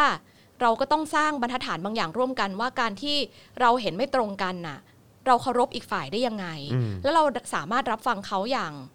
อย่างอดทนอดกลั้นได้ยังไง และไม่ได้แปลว่าเราต้องฟังและเชื่ออแล้วไม่ได้แปลว่าต้องฟังและเดินหนีด้วยนะ แต่เราสามารถที่จะเถียงกับเขาได้ยังไง โดยที่ไม่ฆ่ากัน คือบางยังเชื่อว่าการด่าเป็นเรื่องทำได้อะอืมจะด่าด่าไปเลย ด่า ด่ายังไงก็ได้อย่าหยาบด่าหยาบคายก็ได้อะบางรู้สึกว่าต่อต่อให้ไม่มีการเรียกร้องให้ ตราบใดที่ไม่มีการเรียกร้องให้ไปฆ่ากันอ่ะ อันนั้นอ่ะทำไปเถอะ อืม อืม เออจองว่าประเด็นนี้ก็น่าสนใจนะ คือเออรู้สึกว่าคือหลายคนเนี่ยแบบที่ที่อยู่ฝ่ายที่สนับสนุนเผด็จการ สนับสนุนประยุทธ์ หรือว่าสถาบันหรืออะไรก็ตามเนี่ย คำถามที่จอนที่จอนอยากจะถามอาจารย์ก็คือว่ามันมันสมควรไหมฮะที่เราจะมีความแฟร์กับเผด็จการ คือเรา เราเราต้องแฟร์กับเผด็จการไหมเพราะว่ามันก็เป็นสิ่งที่เขาที่ที่คนที่สนับสนุนเผด็จการ หรือสนับสนุนอำนาจแบบเนี้ยเออคือแบบว่าก็บอกว่าไม่ได้สิเราก็ต้องแบบเขาก็ทำดีเขาก็มีนู่นนั่นนี่นะอะไรอย่างเงี้ยเออเขาก็ได้ทำสิ่งที่เป็นคุณประโยชน์ให้กับสังคมแล้วก็ประเทศชาติอะไรอย่างเงี้ยเออแล้วก็ได้ทำนู่นนั่นนี่มาอะไรอย่างเงี้ยแต่ว่าเราไม่ได้พูดถึงที่มาของอำนาจการเข้ามาเอ่อได้ซึ่งอำนาจผลประโยชน์อะไรต่างๆ ที่เขาได้รับไปอะไรต่างๆเนี่ยคือแบบมันคือเหรอเราควรเราควรจะแฟร์กับ เผด็จการกับไทยเอ้ยกับไทยเรนหรอวะเออคือ เออ เออในในประเด็นนี้อาจารย์คิดว่ายังไงในในฐานะที่ก็สอนในเรื่องของรัฐศาสตร์ด้วย แล้วก็ให้ความสำคัญเกี่ยวเรื่องของอำนาจในสังคมอะไรต่างๆเหล่านี้คือในมุมมองของอาจารย์คิดว่ายังไงฮะ บางคิวไม่ควรแฟร์นะ ใช่ไหม คืออย่างหนึ่งที่มันชัดเจนก็คือที่ที่พูดบอกทุกอย่างเนี่ยเมื่อกี้ต้องแฟร์กับทุกคน ต้องแฟร์กับสิ่งที่คนนู้นคนคิดเอ่อให้มีอดทนอดกลั้น ฟังคนนู้นคนเนี้ยแต่สิ่งเหล่านี้ไม่ใช่บรรทัดฐานที่รัฐประคณะรัฐประหารเชื่อไงเราก็แล้วสิ่งนี้ก็แปลว่าเราเขาไม่ได้เชื่อในสิ่งที่สังคมประชาธิปไตยควรจะเป็น อืม ว่าจะแฟร์กับเขาทำไมอ่ะ ใช่ไหมคะ เรากำลังเรากำลังบอกว่าสังคมนี้ควรมีความหลากหลาย เราควรจะฟังนู่นนี่นั่น แต่เราเขากำลังเขากำลังแอด o c เคตบางอย่างที่ไม่ได้อยู่ในบรรทัดฐานนี้เลยอะคือบางคิดว่าอืมไม่ไม่จำเป็นต้องแฟร์ ไม่มีเหตุที่จะต้องแฟร์ ไม่ กับ มีเหตุที่ ผด็จการ ต้องแฟร์อันนั้นคือหนึ่งนะคะ คือเขากำลังต่อสู้เพื่อเรียกร้องสังคมที่ไม่ใช่สิ่งที่สังคมประชาธิปไตยมี ไม่ใช่สังคมที่มีการแลกเปลี่ยน ไม่ใช่การแลกเปลี่ยนที่อยู่บนบนกระดานเดียวกันด้วย อันนั้นคือหนึ่งคือเขาไม่ได้แลกไม่ได้ไม่ได้พยายามแอด o c เคตสังคมที่เราต้องการสองคือนี่คือการแอด o c เคตกันคนละเลเวลในความในอำนาจเลยอ่ะ คือเขามีอำนาจที่จะทำอะไรกับเราก็ได้ ในขณะที่เราทำอะไรได้อะอย่างน้อยอย่างดีก็แค่พูด คือบางทีว่าถ้ามองสองมิติเนี้ยต่อเนื่องกันอะบางรู้สึกว่าไม่เห็นต้องแฟร์กับเผด็จการเลยวิจารณ์แบบแฟร์นี่คืออะไรอะคือวิจารณ์แบบแฟร์คือวิจารณ์ที่ให้ทุกคนสามารถพูดอะไรก็ได้ในสิ่งที่ตัวเองคิด แล้วไม่โดนจับอะอืมก็ไม่เห็นต้องแฟร์เลยเราพูดเราไม่ได้จับเขานี่เราไม่ได้ฆ่าเขานี่ เพราะฉะนั้นคือสำหรับคนที่สนับสนุนเผด็จการ หรือว่าสนับสนุนคณะรัฐประหาร หรือว่าสนับสนุนอำนาจที่สนับสนุนคณะรัฐประหารแบบนี้เนี่ย แบบนี้คือเขาจะมีน้ำหนักในการถกเถียงไหมฮะถ้าเกิดว่าถ้าเกิดว่าคือเราถกเถียงกันอย่างอย่างใจกว้างอย่างที่อาจารย์เคยพยายามทำนะแล้วก็พยายามทำอยู่ คือแบบว่าแล้วไอ้ข้อถกเถียงเขามันจะมีน้ำหนักเหรออาจารย์ คือ เป็นคำถามที่ยากมากแล้วบางก็คิด มาตลอดบางคิดว่า มีน้ำหนักเหรอ มีน้ำหนัก นะ ถ้าบองคิดรู้สึกว่าเขาจะมีน้ำหนักมากถ้าเขาเปิดไพ่ออกมาเลยว่าสิ่งที่เขาต้องการคือสังคมที่ไม่ใช่ประชาธิปไตย อืมอ๋อก็คือเอาให้ชัดเจนไปเลย อืมคือบองรู้สึกว่า พูดกันตรงๆเลยดีกว่า อืม ไม่งั้นโลจิกเขาไม่ไม่มันไม่คอนสิสแตนต์ป่ะ อือฮึ ตรกกะมันไม่มันไม่คอนสิสแตนต์ป่ะ ถ้าบอกว่าแบบเออการเราก็ชอบประชาธิปไตยนะ แต่เราคิดว่า เออ ใช่ไหม เข้าใจ แต่คิดว่าสังคมมันจะต้องอยู่ด้วยกันอย่างมีระเบียบเรียบร้อย สงบเรียบร้อย ดังนั้นนักศึกษา คิดถูกถูกแล้วล่ะที่ถูกดำเนินคดี เพราะพวกนี้สร้างสังคมที่ไม่เรียบร้อยอะไรเงี้ยอ่ะแล้วจะจะเคลมเรื่องประชาธิปไตยไปทำไม ถ้าอย่างนั้น อือฮึ ถ้าเขาเปิดไพ่มาตั้งแต่แรกแหละว่าแบบสังคมที่เขาคิดว่าเป็นสังคมอุดมคติมากที่สุด คือสังคมที่เป็นระบบอำนาจนิยม อืม อ่ะบอกว่าอันนั้นดีเบต จบ ได้ จบเลย ดีเบตได้ว่าอันนั้น โเค อำนาจ เคลีร์ นิยมหรือประชาธิปไตยดีกว่ากัน แต่ถ้ามาเริ่มบอกว่าเราก็ชอบประชาธิปไตย แต่หนึ่งสองสามสี่เอาวแต่นั่นไม่ใช่อุดมการณ์ของประชาธิปไตยเล มัน ย ขัด อะ นี่มันย้อนแย้งนี่ เออบองคิดว่าบองคิดว่าคนที่ฝ่ายนู้นน่ะ เราแฟร์กับเขาได้ตราบที่เขาไม่ซ่อนเอ่ออาร์กิวเมนต์ของตัวเอง ภายใต้ภายใต้แบบการโกหกอะ เออ งั้นก็ อันนี้ถามได้ป่าวะ คือบางทีก็มีความความแบบว่าอาจจะมีมีมีต้องต้องระมัดระวังนิดหนึ่งอะนะ แต่ว่าก็คือแบบ งั้นมันงั้นมันก็ดูขัดแย้งเนอะกับสิ่งที่อ่ะโอเคอย่างอย่างในอังกฤษอย่างเงี้ยก็ชัดเจนว่าอย่างเอ่อสถาบันพระมหากษัตริย์ของเขาเนี่ยก็คือจะไม่มีอำนาจเกี่ยวข้องกับเรื่องของ ของการเมืองหรืออะไรต่างๆ เลยเพราะว่ามันถ้าแบบนั้นมันก็จะย้อนแย้งกับความเป็นประชาธิปไตยไหมเราพูดอย่างนั้นได้ไหม หมายความว่าไงนะเอาใหม่ดิ คือหมายความว่าคือถ้า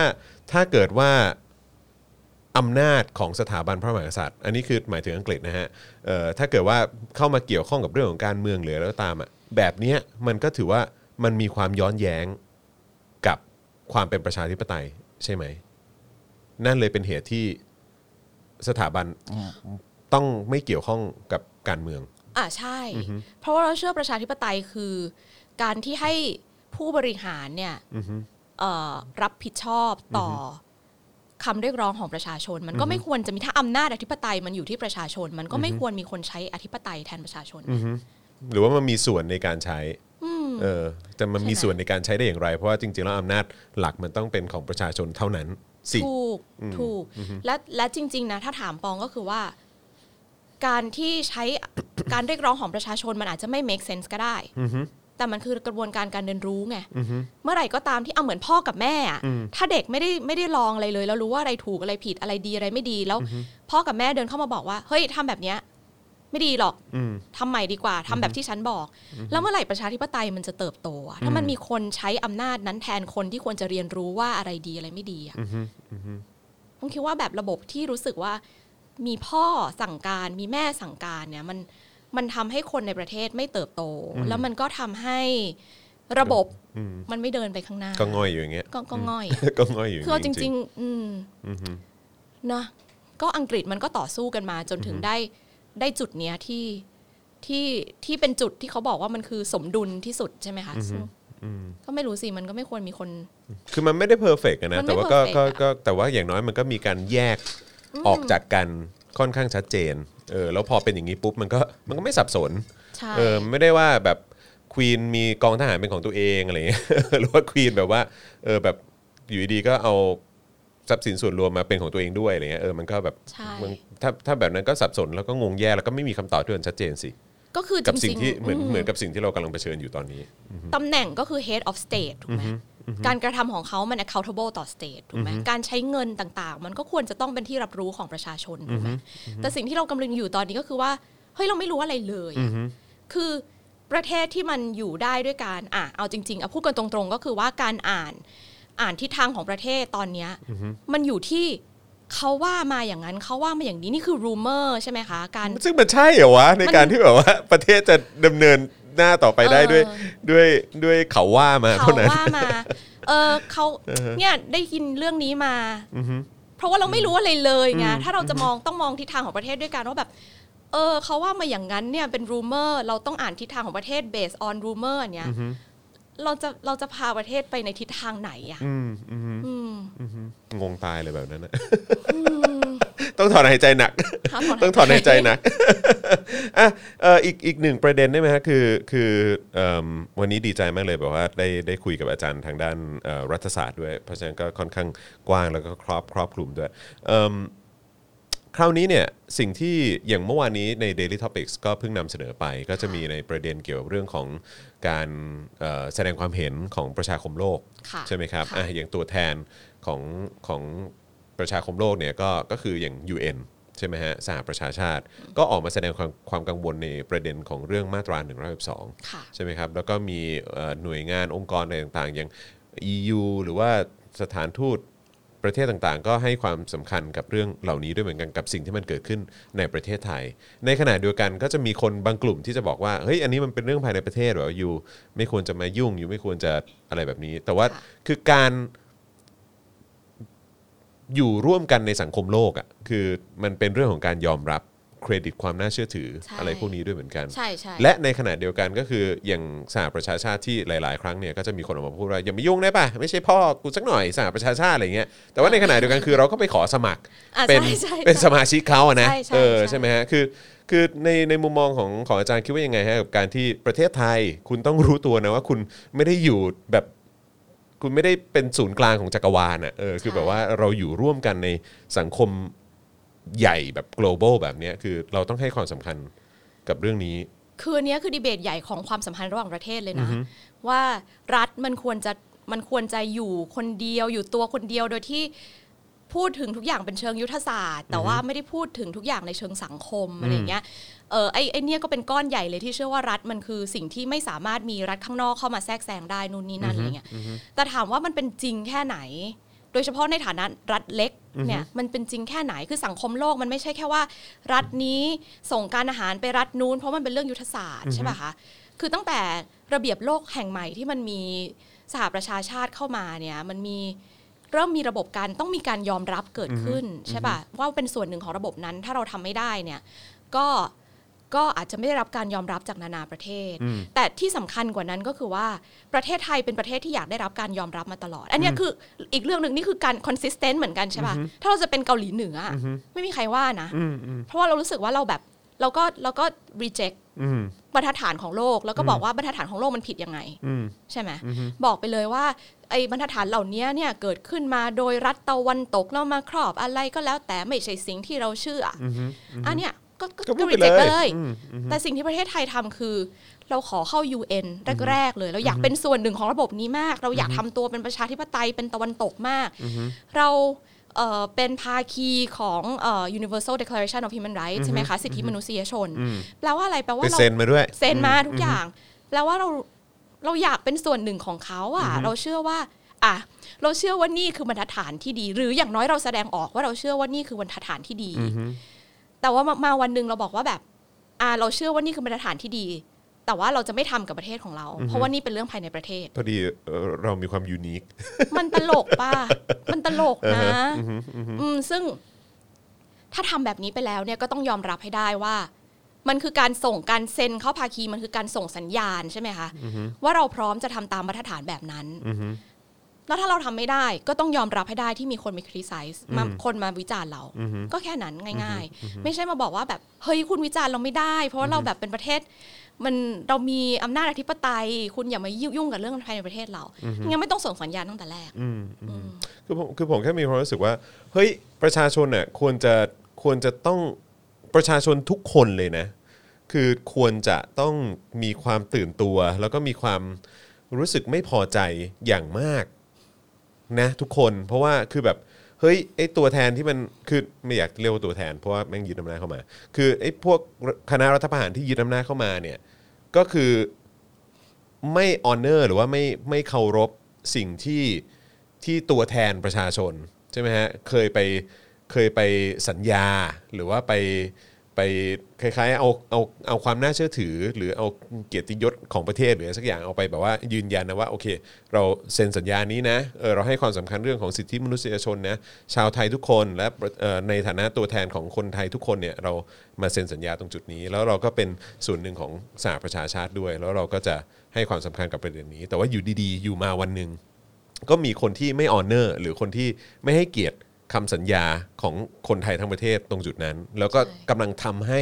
ความน่าเชื่อถือ หรือเครดิตความน่าเชื่อถือของของประเทศไทย และคนไทยทั้งประเทศอ่ะมันเสียหายอ่ะ อ่ะแน่น เอ อ อน ใช่ไหมคะ นั่น คือ นั่นเลยเป็นเหตุที่จริง ๆ คนไทยควรจะควรจะตื่นตัวนิดนึงนะว่าเรื่องนี้มันสำคัญหน่อยเพราะมันเป็นความน่าเชื่อถือของของทั้งประเทศเลยนะเว้ย ใช่ มันคือความน่าเชื่อถือของทั้งประเทศ แล้วก็อันนี้อาจจะไม่ได้เกี่ยวตรงมาก แต่ว่าเวลาเขาจะตัดสินใจดำเนินนโยบายกับประเทศไทยหลังจากเนี้ยเขามีเรื่องที่ต้องคิดมากขึ้นแล้ว มันไม่ใช่แค่ว่าถ้าเราอยู่ในสภาวะปกติเนี่ยความสัมพันธ์มันก็เอ่ออาจจะมีเรื่องการค้ามีเรื่องอะไรที่เขาให้ความสำคัญมากใช่ไหมคะแต่มันเมื่อมันมีเรื่องเหล่านี้เกิดขึ้นในประเทศ มีความขัดแย้งในประเทศที่ เอ่อฝั่งหนึ่งเนี่ยชัดเจนว่าไม่ได้ทำตามข้อที่ตัวเองไปสัญญาไว้เนี่ยมันทำให้เขาต้องมีเรื่องคิดมากขึ้น แล้วการโฟกัสกับการค้าหรือเรื่องที่มันจะทำประโยชน์ให้กับประเทศเนี่ยมันก็มีน้อยลงนะนี่ก็คือทำให้คนในประเทศเรา ไม่ใช่เสียแค่เรื่องหน้าตา แต่ว่าเสียผลประโยชน์หลายๆอย่าง ด้วยทางด้านการค้าการลงทุนอะไรอย่างเงี้ยค่ะ โอเค คราวนี้มองในมุมต่อไปเอิ่มอาจารย์คิดว่ายังไงกับเอ่อปีหน้า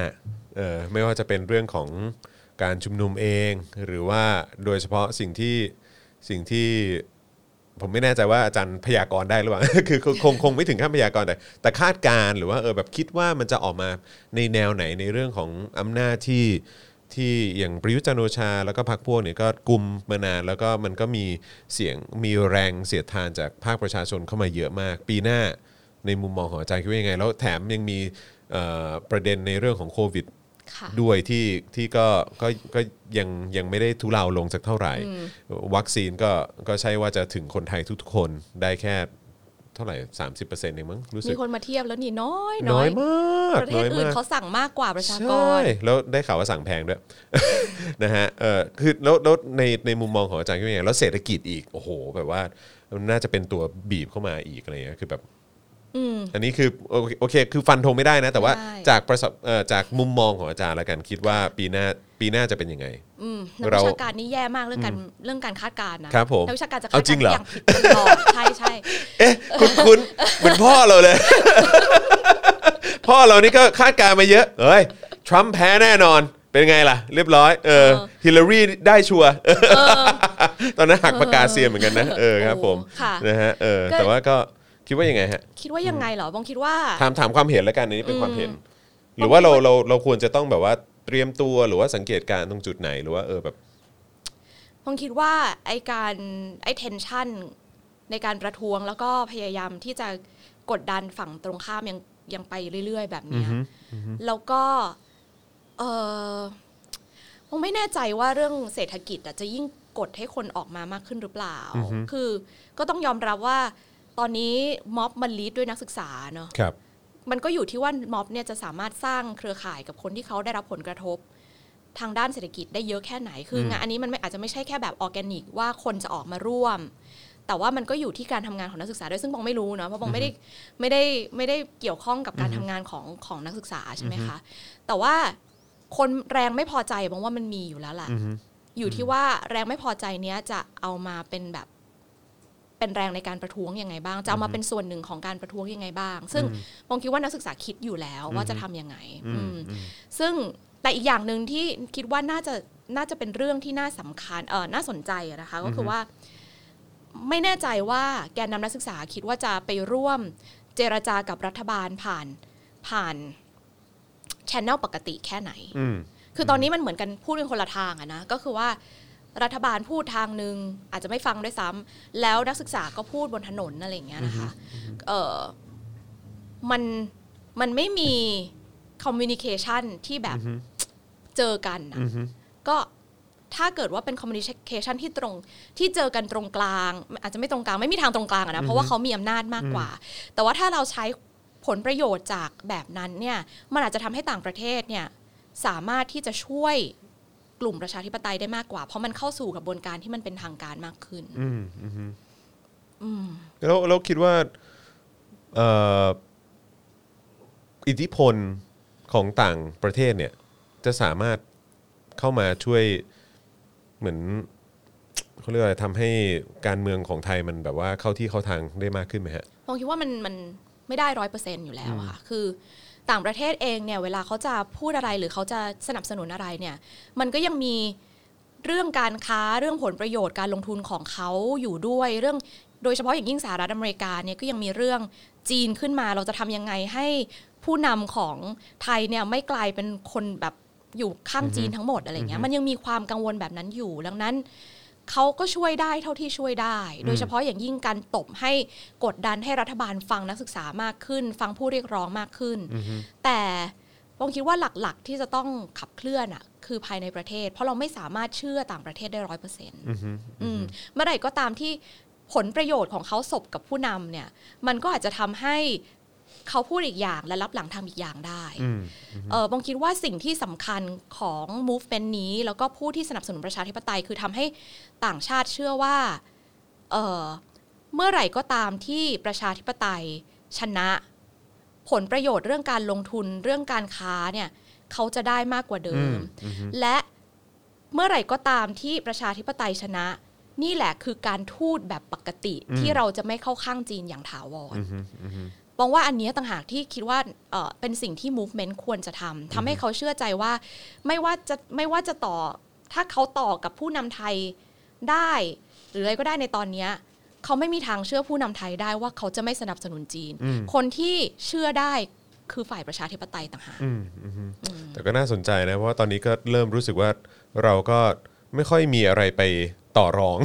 กับต่างชาติสักเท่าไหร่นะ คือแบบว่า ใช่ ต่อรองกับจีนก็แบบว่า ต่อรองอะไรวะ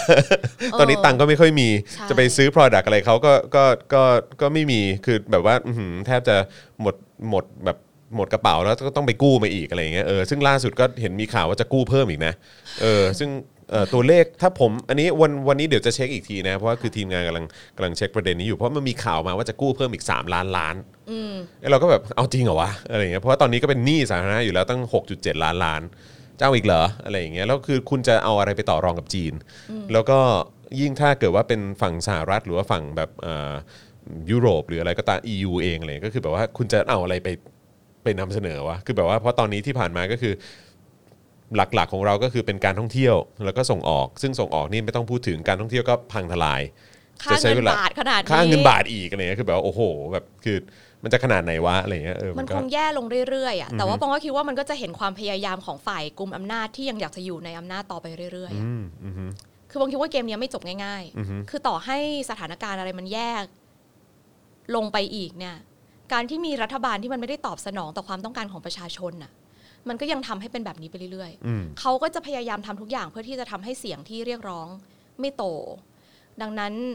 ไม่รู้สิในในในในความรู้สึกปองก็คือว่าจะต้องทำยังไงก็ได้ให้ให้อาจจะใช้ชแนลปกติ อาจจะทำให้รัฐบาลต่างชาติเชื่อใจว่า ไอ้กลุ่มเนี้ยมันจะชนะจริง ๆ แล้วเมื่อไหร่ที่มันชนะเนี่ย มันดำเนินการการทูตที่มันเป็นปกติมากกว่ารัฐบาลชุดนี้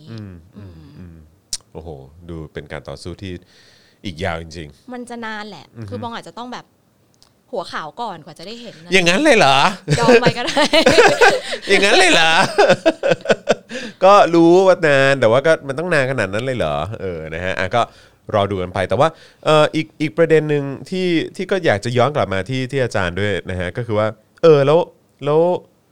ถ้าอย่างนั้นเนี่ยทำไมอาจารย์ถึงทำการเคลื่อนไหว movement อะไรต่างๆ ที่ที่ต่างประเทศนะฮะที่ที่ LA คือแบบว่าทำไมคือในเมื่อโอเคอย่างอย่างในประเทศเองก็ก็ struggle พอสมควรนะมันก็ดิ้นรนกันพอสมควรเนอะเออแล้วก็ต้องต้องสู้กัน แล้วก็เจอคดีความอะไรต่างๆเยอะแยะมากมายอย่างที่อาจารย์ได้ไปเห็นมาเมื่อวานนี้แล้วก็เออ ที่เดี๋ยวอย่างอย่างวันนี้ก็มีแบบแจ้งข้อกล่าวหาอะไรเพิ่มเติมอะไรพวกนี้อีกอะไรเงี้ยแล้วคิดว่า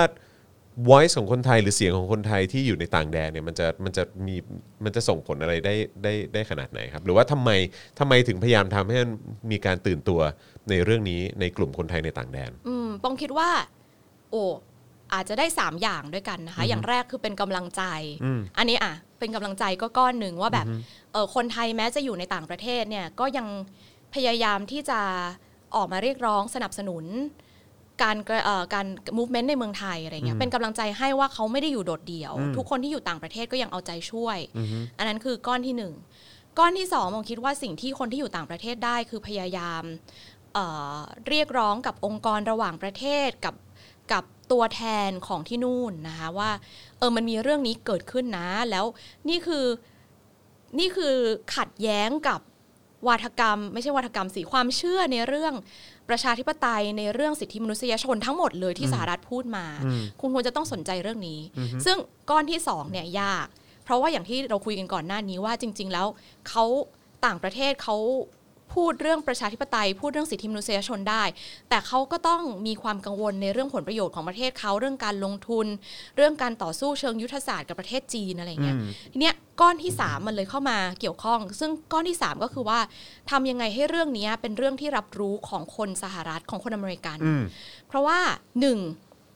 คนเหล่านี้เนี่ยภาพลักษณ์ของเมืองไทยคือประเทศรักสงบ รักสงบ ทุกคนยิ้มแย้มแจ่มใส อ่าฮะ ทุกคนรักในหลวงอะไรเงี้ยทำไงให้เขารู้ว่าสิ่งเหล่านี้โอเค ประเทศไทยสวยจริง แต่มันมีประเด็นความขัดแย้งเยอะแยะมากเลยในประเท ค ศ วาม ไท รุ ย นแรงเรื่องของการ ใช่ ละเมิดสิทธิมนุษยชน แล้วเขาต้องรับ ะไ รู้นะว่าการที่เขามาเยี่ยมเยียนประเทศไทยเนี่ย มันมีคนถูกกดทับยังไงบ้างในประเทศที่เขามาเยี่ยม มันไม่ได้สวยอย่างนั้น มีกลุ่มทุนเยอะแยะมากมายที่ผูกขาดในเมืองไทย ดังนั้นเอาเงินมาให้เมืองไทยเนี่ย คุณรู้ไหมว่าจริง ๆ บางทีมันอาจจะไม่ได้ตกถึงคนไทยก็ได้ใช่ไหมคะสิ่งที่คุณกินสิ่งที่คุณใช้มันคือสิ่งที่ฟีดทุนใหญ่อะไรเงี้ยสองคือ ไอ้ก้อนที่สองที่บอกเมื่อกี้เนี้ยว่า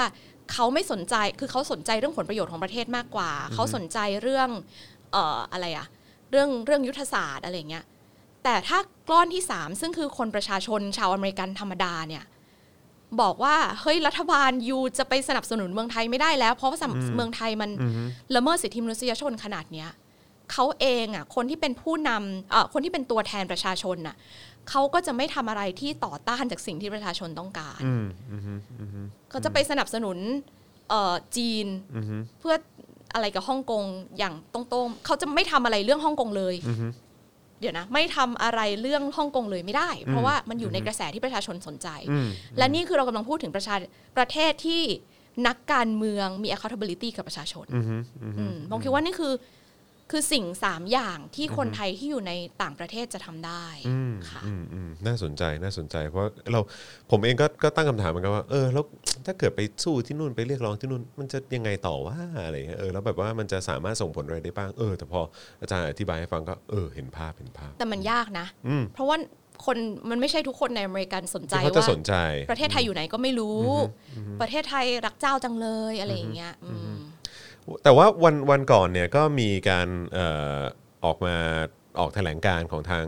วุฒิสมาชิกของสหรัฐอเมริกา ในมุมมองของอาจารย์คิดว่าอย่างไงบ้างฮะ ก็คิดว่าเป็นเอ่อจุดริเริ่มที่ดีนะคะก็แปลว่ามัน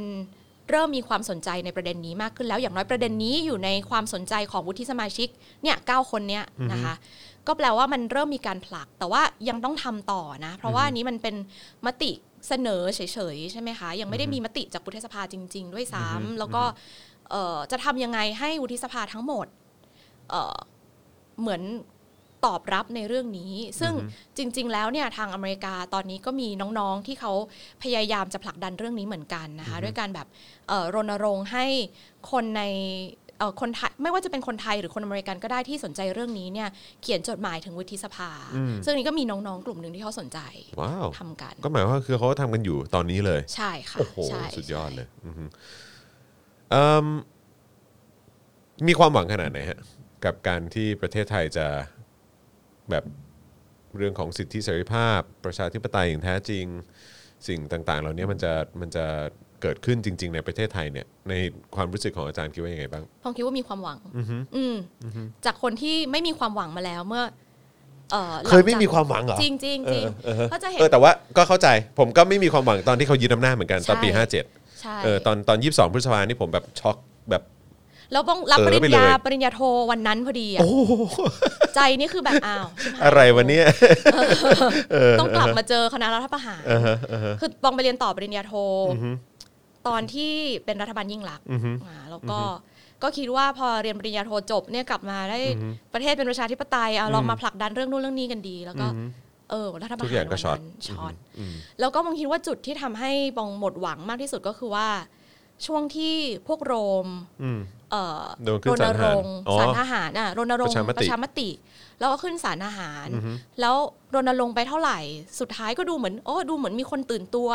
แต่ว่าสุดท้าย ก็ผ่าน รัฐธรรมนูญก็ผ่าน หลังจากนั้นเป็นต้นมาคือมองก็แบบอ่ะจบละ อืม เหนื่อย อืม ไม่ไม่มีความหวัง ไม่รู้จะทำยังไงให้ประเทศนี้แบบตาสว่างอะไรเงี้ย แต่ว่านักศึกษารุ่นใหม่น้องๆ พวกเนี้ยทำให้บางรู้สึกมีความหวังว่าแบบเราจะกิฟต์อัพกับประเทศนี้ไม่ได้อะขนาดเขาแบบ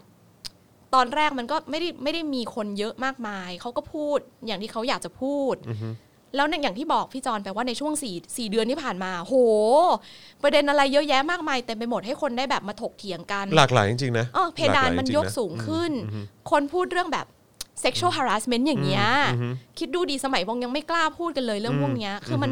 มันมาไกลแล้วอ่ะ มันกำลังอยู่ในช่วงที่เปลี่ยนผ่านบรรทัดฐานทางสังคมและความคิดทางสังคมจริง ๆ อ่ะ และการที่ปองว่าคิดว่าตัวชีวัดที่สำคัญเลยว่าสิ่งเนี้ยมันทำให้สังคมมันถูกเขย่าอ่ะ ก็คือเราเห็นเราเห็นการการพยายามออกมาของฝ่ายมีอำนาจ อืม ในการแบบปิดปากคนในการ ดิ้นดิ้น ดิ้น เอออืม คือถ้าถ้าสิ่งนี้ไม่มี power สิ่งนี้ไม่มีอำไม่ไม่มีพลังอะ่ะ อืม เราจะไม่เห็นการดิ้นของฝ่ายตรงนู้น อืม เออ ซึ่งมันก็แปลว่า เออ สิ่งที่เราทำอยู่อะ่ะ อืม มันเขย่าโครงสร้างบางอย่าง มัน อือฮึ อย่างน้อยก็คือโครงสร้างทางความคิด ถ้าไม่ใช่โครงสร้างทางอำนาจ อืมอืม ซึ่งซึ่งสิ่งเนี้ยมันทำให้บองมีความหวัง และบอ อื ง ม รู้สึกว่า ถ้าน้องๆทำกันน่ะ มันต้องมีแถวสองมันมันคืออันนี้คือมีการถอดบทเรียนในเรื่องฮ่องกงอะนะคะ ว่าการที่เด็กๆ เนี่ยออกไป เพราะมันรู้ว่าเมื่อไหร่ก็ตามที่มันมองหันกลับมาเนี่ย มันมีผู้ใหญ่หรือว่าคนที่แก่กว่ามันพร้อมที่จะอยู่ช่วยอะ่ะเขาไม่ได้ต่อสู้อยู่เดียวดาย อืม แล้วบองก็รู้สึกว่าสิ่งเนี้ยคือสิ่งที่คนรุ่นกลางขึ้นไปอ่ะ อือฮึ สามารถทำได้ อืม ก็คือว่า ไม่ว่าน้องจะแบบต่อสู้ยังไงก็แล้วแต่ เราพร้อมหันกลับมาเราพร้อมที่จะเป็นแรงหนุนหลัง อืม ขึ้นไป อืม อื อื ม มอืมว้าวนะฮะเพราะฉะนั้นแต่แต่ผมผมชอบนะคือตรงที่ว่าพอเอ่ออาจารย์พูดถึงเอ่อ movement ของน้องๆหรือว่าสิ่งที่เกิดขึ้นใน 4 เดือนที่ผ่านมาหลังจากก่อนหน้านั้นหมดหวังไปเยอะนะฮะก็ดูตื่นเต้นขึ้นมาทันที ใช่ ดูแบบเออ ตื่นเต้น exciting ตื่น อ่ะ เต้น exciting เออมันมันน่าตื่นเต้นดีเหมือนกัน ใช่ อีกมุมหนึ่งคือก่อนก่อนก่อนเข้ารายการจริง ๆ เราก็คุยกันเนอะว่าโอ้โหนี่อาจารย์เรียนเอ่อจบจากจุฬามาเนอะแล้วก็มาสอนที่ธรรมศาสตร์เออแบบก็ไม่รู้เหมือนกันว่าแบบวัฒนธรรมบรรยากาศอะไรต่างๆนี่มันมีความแตกต่างกันยังไงอะไรอย่างเงี้ยเออนะครับแต่ว่าโอเคอันนั้นอันนั้นก็เป็นเป็นประสบการณ์ส่วนตัวเนอะจากสมัยที่เป็นเอ่อนิสิตนักศึกษา แล้วก็มาทำงานก็เป็นอีกฟิลหนึ่งแต่ว่า คุณพ่อจอนเคยบ่นเหมือนกันในฐานะที่เขาก็อยู่คณะสังคมศาสตร์แล้วก็สอนสอนรัฐศาสตร์อยู่ที่ที่เกษตรใช่ไหมฮะแล้วก็เขาก็ผ่านการรัฐประหารมาหลายยุคสมัยใช่ไหมฮะแล้วก็เคยมีในบางในบางครั้งเนี่ยของคณะรัฐประหารก็มีการเชิญตัวเหล่าอาจารย์เอ่อมหาวิทยาลัยนะที่สอนรัฐศาสตร์สอนอะไรพวกเนี้ยไปไปเอ่อพูดคุย ขอความร่วมมือ ค่ะ ให้สอนในลักษณะที่ว่าเนี่ยการรัฐประหารเนี่ยจะนำพาไปสู่การกลับไปเป็นประชาธิปไตยนะ ซึ่งคุณพ่อก็แบบช็อกมากแล้วคุณพ่อโกรธมากแล้วก็บอกว่าไม่กูจะไม่ทำอย่างนั้นเพราะว่าแบบมันมันมันมันผิดหลักการอ่ะมัน ใช่ มันมันไม่ใช่อ่ะเออแล้วก็ การเป็นอาจารย์สอนรัฐศาสตร์นะฮะแล้วก็อยู่ในบรรยากาศการเมืองที่เป็นเผด็จการมาจากเอ่อแล้วก็เป็นเป็นประเทศที่ที่มีรัฐประหารเกิดขึ้น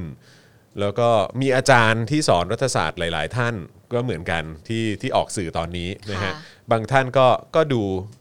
เหมือนแบบโอเคกับสิ่งที่มันเป็นอยู่ คือเราใช้ชีวิตยังไงฮะแล้วก็สอนยังไงแล้วเราเราปรับทัศนคติตัวเองยังไง กับการที่แบบว่า นี่ฉันสอนเรื่องของการเมืองการปกครองนะ ประวัติศาสตร์เอ่อการเมืองเรื่องของประชาธิปไตยโอเค เราต้องสอนเรื่องเผด็จการเราต้องสอนเรื่องคอมมิวนิสต์เราต้องสอนเรื่อง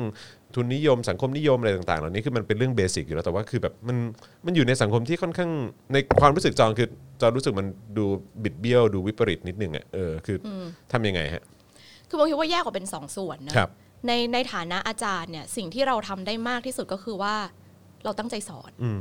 ตั้งใจสอนโดยที่ไม่ต้องยัดเยียดอะไรให้ให้นักศึกษาเลยนะ เราก็พูดไปหมดเลย พูดพูดว่า เนี่ยคือ ทฤษฎีมันมีอย่างเงี้ยหนึ่งสองสามสี่ หลักการมันเป็นอย่างงี้ หลักการมันเป็นแบบเนี้ยคุณไปตัดสินใจเอาเองว่าคุณจะเชื่อแบบไหน อืม แต่ว่าเมื่อไหร่ก็ตามที่คุณตัดสินใจว่าเชื่อ เราก็มีสิทธิ์ตั้งคำถามกับสิ่งที่คุณเชื่อนะเราก็จะตั้งคำถามไปเรื่อยๆให้คุณคิดว่าสิ่งที่คุณคิดน่ะมันสุดทางหรือยังเพราะว่าเนี่ยคือ อันเนี้ยคือหน้าที่ของอาจารย์ ครับ คือเราจะออกคือปองออกมาข้างนอกปองชัดเจนว่าจุดยืนปองเป็นยังไง ในห้องเรียนปองไม่เคยเอาจุดยืนของปองไปสอน โอเค อืมมันก็สอนในสิ่งที่เด็กควรจะรู้ นักศึกษาควรจะรู้ แล้วก็แลกเปลี่ยนกันค่ะอันนั้นคือ คือก้อนแรกในฐานะอาจารย์ ครับ แต่ว่าการอยู่ในสังคมอาจารย์เนี่ยคืออีกเรื่องหนึ่ง ครับผม เนอะ อันนี้อันนี้มันน่าสนใจนะเออยังไงฮะ คือนอนมองเข้าไป อ่าฮะ แรกๆเนี่ยมันก็มี ความกลัวเหมือนกันนะคะว่า เอะจะโดนอะไรไหมการที่เราออกมาแสดงมาแสดง ความคิดเห็น อ่อความคิดเห็นทางการเมืองคืออาจจะต้องย้อนย้อนไปว่าคือตอนเป็นนิสิตเนี่ยบองก็เคลื่อนไหวทางการเมืองมา ดังนั้นดังนั้นการเป็นแอคทิวิสต์มันเป็นส่วนหนึ่งในชีวิตเรา เราก็ไม่สามารถหยุดได้อยู่แล้ว แม้ว่าจะเข้าไปเป็นอาจารย์นะคะมันก็กลัวตอนเช่น ตอนที่อาจารย์สมศักดิ์โดนโดนเอ่อให้ออกตอนนั้นอะตอนไล่ออกอะพวกบองก็ไปอ่านแถลงการณ์อะไรเงี้ยมันก็มีความกลัวตลอดเวลาเราจะโดนอะไรไหมแม้ที่บ้านก็กลัวอะไรเงี้ยเออแต่ว่าสิ่งเหล่านี้แก้ได้ด้วยการแก่ขึ้น อืม อืมพอถึงจุดหนึ่งเนี่ย พอเราเริ่มแก่ขึ้นเรามีที่ทางมากขึ้น แล้วก็ อือฮึ ความกลัวมันก็จะลดลดน้อยลงและ แต่เราก็จะต้องทำงานหนักขึ้นกว่าคนที่อยู่ในในฝ่ายในฝ่ายที่เขาแบบเป็นอำนาจมีอยู่อำนาจอยู่แล้ว เพราะว่านั่นหมายความว่าสิ่งที่เราจะเป็นเกราะป้องกันในตัวเองได้ดีที่สุดคือเราต้องสอนให้ดี อืม เราต้องทำงานวิจัย อือฮึ คือเราต้องทำทุกอย่างเพื่อที่จะพิสูจว่าการที่เรามีความเชื่อแบบเนี้ยไม่ได้ทำให้เรางานเสีย อืมอืม อืมแล้วก็ส่วนความสัมพันธ์กับอาจารย์ในคณะเนี่ย เออ ก็พยายามมีความสัมพันธ์ส่วนตัวที่ดี แต่ปองก็ เออก็ลุยไปเยอะเหมือนกันนะอืมก็คง ก็ลุยไปเยอะ ก็นี่ไงก็เลยแบบว่าอืมต้องมีเนอะเออ แล้วแบบใช้ชีวิตยังไงอ่ะมันแบบมันก็ คืออย่างอย่างจอนเองจอนทำทำงานในวงการบันเทิงก็จะมีเอ่อเมื่อก่อนเนี่ยนะฮะที่ที่ทำอ่ะก็จะมีความรู้สึกว่าเออแบบทัศนคติเอ่อในเรื่องของสังคมแล้วก็การเมืองก็จะมีความแตกต่างกันพอสมควรโอเค แยกแยะออกจากกันได้แหละ แต่ว่าในในหลาย ๆ ครั้งก็จะมีการแบบว่าเขาก็จะมายัดเยียดในสิ่งที่เขาคิดสิ่งที่เขาเชื่อ โดยที่เราแบบไม่ได้ต้องการอะไร มันก็เลยแบบใช้ใช้ชีวิตอยู่ร่วมกันก็ค่อนข้างลำบากนิดนึงอะไรอย่างเงี้ย ใช่ แต่ว่าอย่างหนึ่งที่ที่สังคมอาจารย์มันดีก็คือว่า มันไม่ได้มีแต่คนฝ่ายเดียวไงคะ มันมีคนที่เชื่อเหมือนเราก็มี อืม ซึ่งมันอาจจะไม่ได้อยู่ในคณะเดียวกัน อือฮึ แต่มันอยู่ต่างคณะอะไรอย่างเงี้ย ซึ่งคนกลุ่มนี้แหละก็จะมาเป็นเพื่อนกัน แล้วก็คิดว่าเราจะทำอะไรต่อไป คือปองคิดว่าการที่อยู่ในสังคมแบบนี้แล้วมันไม่เดียวดายอ่ะ มันช่วยเติมไฟซึ่งกันและกัน แล้วมันคิดว่ามัน มันยังต่อสู้อีกยาว ไม่ไม่ใช่แค่ในสเอ่อสนามหลัก สนามย่อยอย่างในมหาวิทยาลัยอ่ะ เราก็ยังจำเป็นต้องต่อสู้ คือ เออเอาพูดได้ไหมคะ ได้สิฮะ มหาวิทยาลัยก็มันก็มีลักษณะอำนาจนิยมของมันใช่ไหม อืม ที่จะเป็นคณะบดีจะเป็นอธิการบดีได้คุณ อืม ต้องขึ้นตรงสายไหนอะ อื ไร ม เงี้ย อืมอืม ซึ่งมันไม่ควรเป็นแบบนั้นไหม ก็วนกลับมาเรื่องระบบอุปถัมภ์อีกแล้ว อ่าใช่มันไม่ควรเป็นแบบนั้นไหมอะไรเงี้ย ซึ่งในขณะเดียวกันที่เราต่อสู้กันข้างนอก อือฮึ มันก็ยังมีเรื่องบางเรื่องที่เรายังสามารถขับเคลื่อนได้ในที่ของเรา อืมอืม อืมแม้แต่นักศึกษาเองก็ต่อสู้ไปดิว่าทำไมต้องแบ่งห้องน้ำอาจารย์ห้องน้ำนักศึกษา อืมอืมอืม ทำไมต้องทำไมแม่บงแม่บ้านถึงไม่ได้รับการยอมรับเท่ากับอาจารย์ อันนี้คือวันก่อนไปเยี่ยมคณะข้างเคียงนะคะ แล้วก็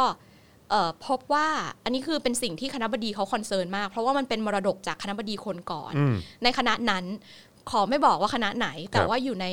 เป็นเป็นเพื่อนบ้านข้างเคียงของคณะรัฐศาสต อื ร์ ม ที่ท่าพระจันทร์ โอเค อ่ะให้คนไปคิดเอาเอง โ ว่าคณะอะไร าฮ เออปรากฏว่าเขาเขาเพิ่งเข้าไปเป็นคณะบดีใหม่ แล้วจัดกิจกรรม อาจารย์เนี่ยได้กินข้าวบนจานอย่างดี ในขณะที่พนักงานต้องกินข้าวกล่อง อืม อย่างเงี้ย อืม ระบบชนชั้นแบบนี้มันยังอยู่ในมหาวิทยาลัยเลยแล้ว อือฮึ คุณจะไปสอนให้คนเชื่อว่าคนทุกคนเท่ากันได้ยังไง อืมอืม เออรากฐานพวกเนี้ยมันอาจจะเป็นเรื่องที่ค่อยๆแก้ได้ในสังคมที่เราอยู่กัน อืมอืมเออ น่าสนใจเพราะว่าผมก็นึกย้อนกลับไป เออว่ะในกองถ่ายรายการมันก็เป็นอย่างนั้นนี่หว่านั่นก็มีแบบว่ามีแบบมีแบบเออ มีใส่จานให้นะ ช่างไฟช่างกล้องก็กินกล่องไปสิอะไรอย่างเงี้ยเออ เอออ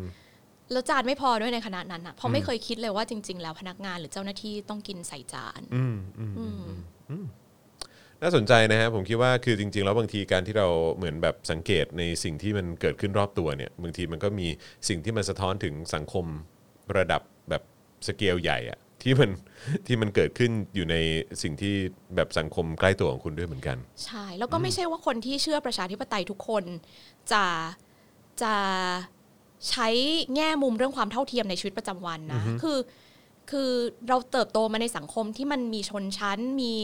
ลำดับชั้น มีผู้ใหญ่มีผู้น้อยอ่ะมันก็คือความเคยชินนะบางคิดว่า การที่นักศึกษาครั้งเนี้ยมาเขย่าแล้วไม่ใช่แค่พูดเรื่องประชาธิปไตยอย่างเดียว แต่พูดเรื่องความเท่าเทียมในทุกมิติเนี่ยบางคิดว่ามันทำให้คนที่เรียกร้องประชาธิปไตยอ่ะหันกลับมาพิจารณาการใช้ชีวิตของตัวเองเหมือนกัน ซึ่งบางคิดว่าเนี่ยคือสำคัญ คือไม่ใช่แค่ ไม่ได้เรียกร้องคนทั่วไปแล้วนะปองเองก็กลับมาพิจารณาว่าเฮ้ย เราเคยใช้อำนาจมากเกินไปหรือเปล่า อือฮึ อะไรอย่างเงี้ย อือฮึ กลับมาเช็คตัวเอง ซึ่งถามว่าทุกวันนี้เพอร์เฟกหรือยังมันก็ไม่เพอร์เฟกหรอก อืม เพราะว่าเราโตมาในสังคมที่มันเป็นชนชั้นสูงมากมีโครงสร้างอะไรอย่างเงี้ยแต่ว่ามันทำให้เรากลับมาฉุดคิด กลับมาพิจารณาตัวเอง แล้วยอมรับความผิดพลาดของตัวเองในอดีต แล้วก็ อือฮึ แก้ไขเพื่อให้ให้ให้การกระทำของเรามัน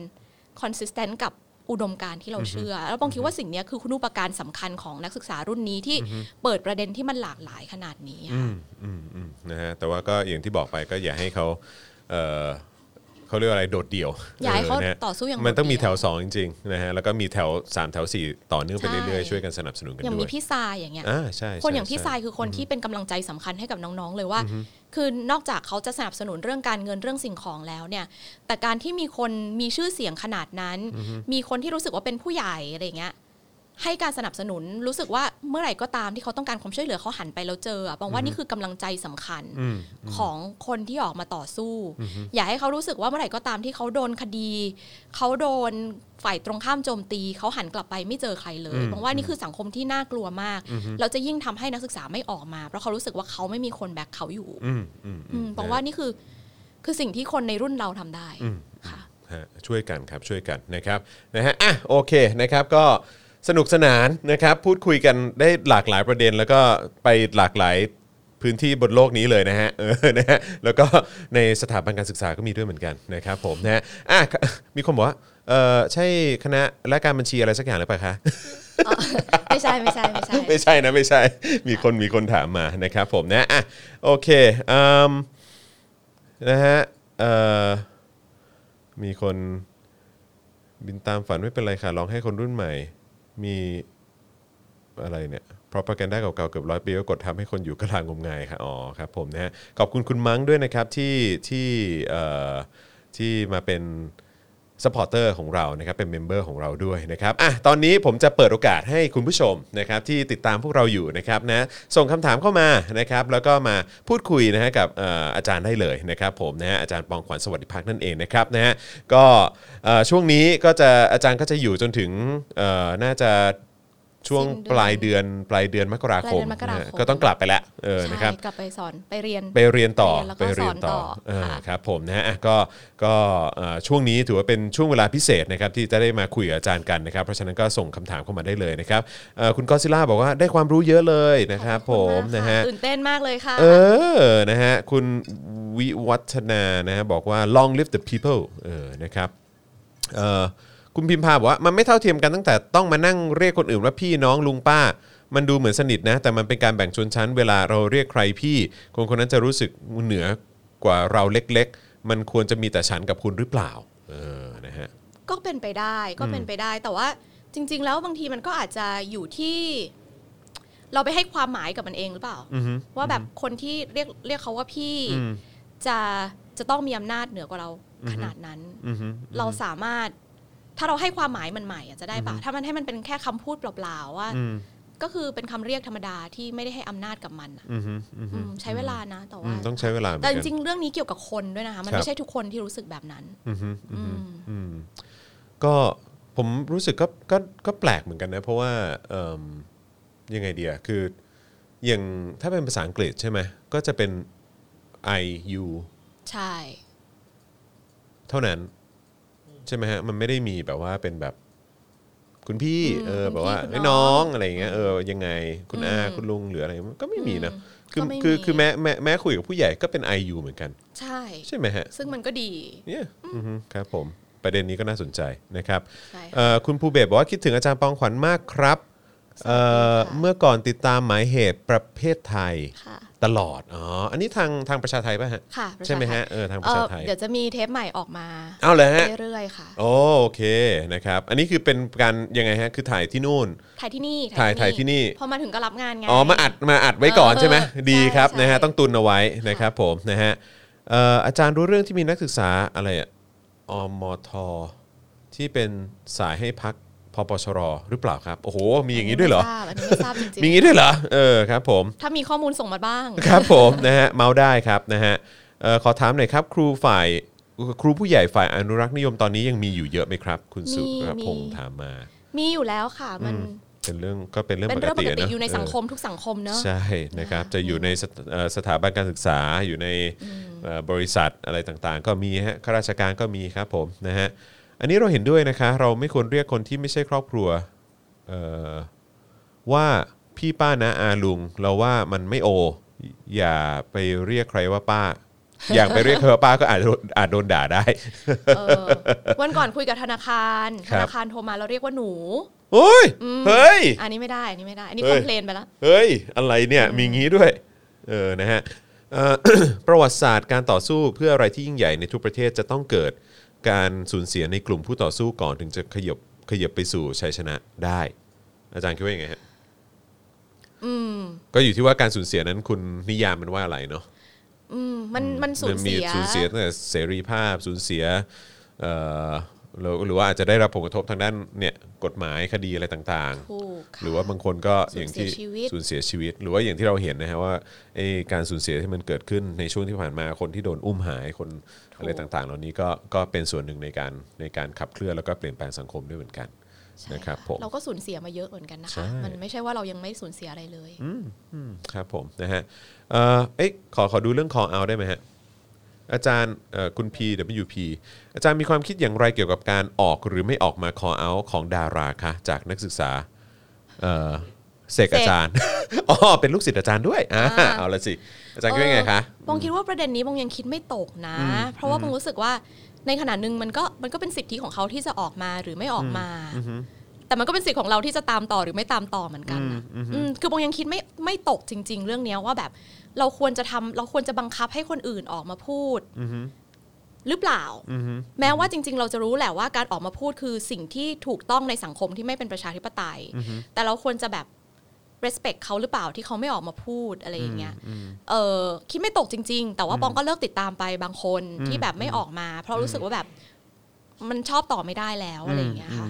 แล้วก็หันมาชอบดาราดาราที่แบบ call out แทนอะไรเงี้ยอืมไม่รู้สิสำหรับปองคิดว่า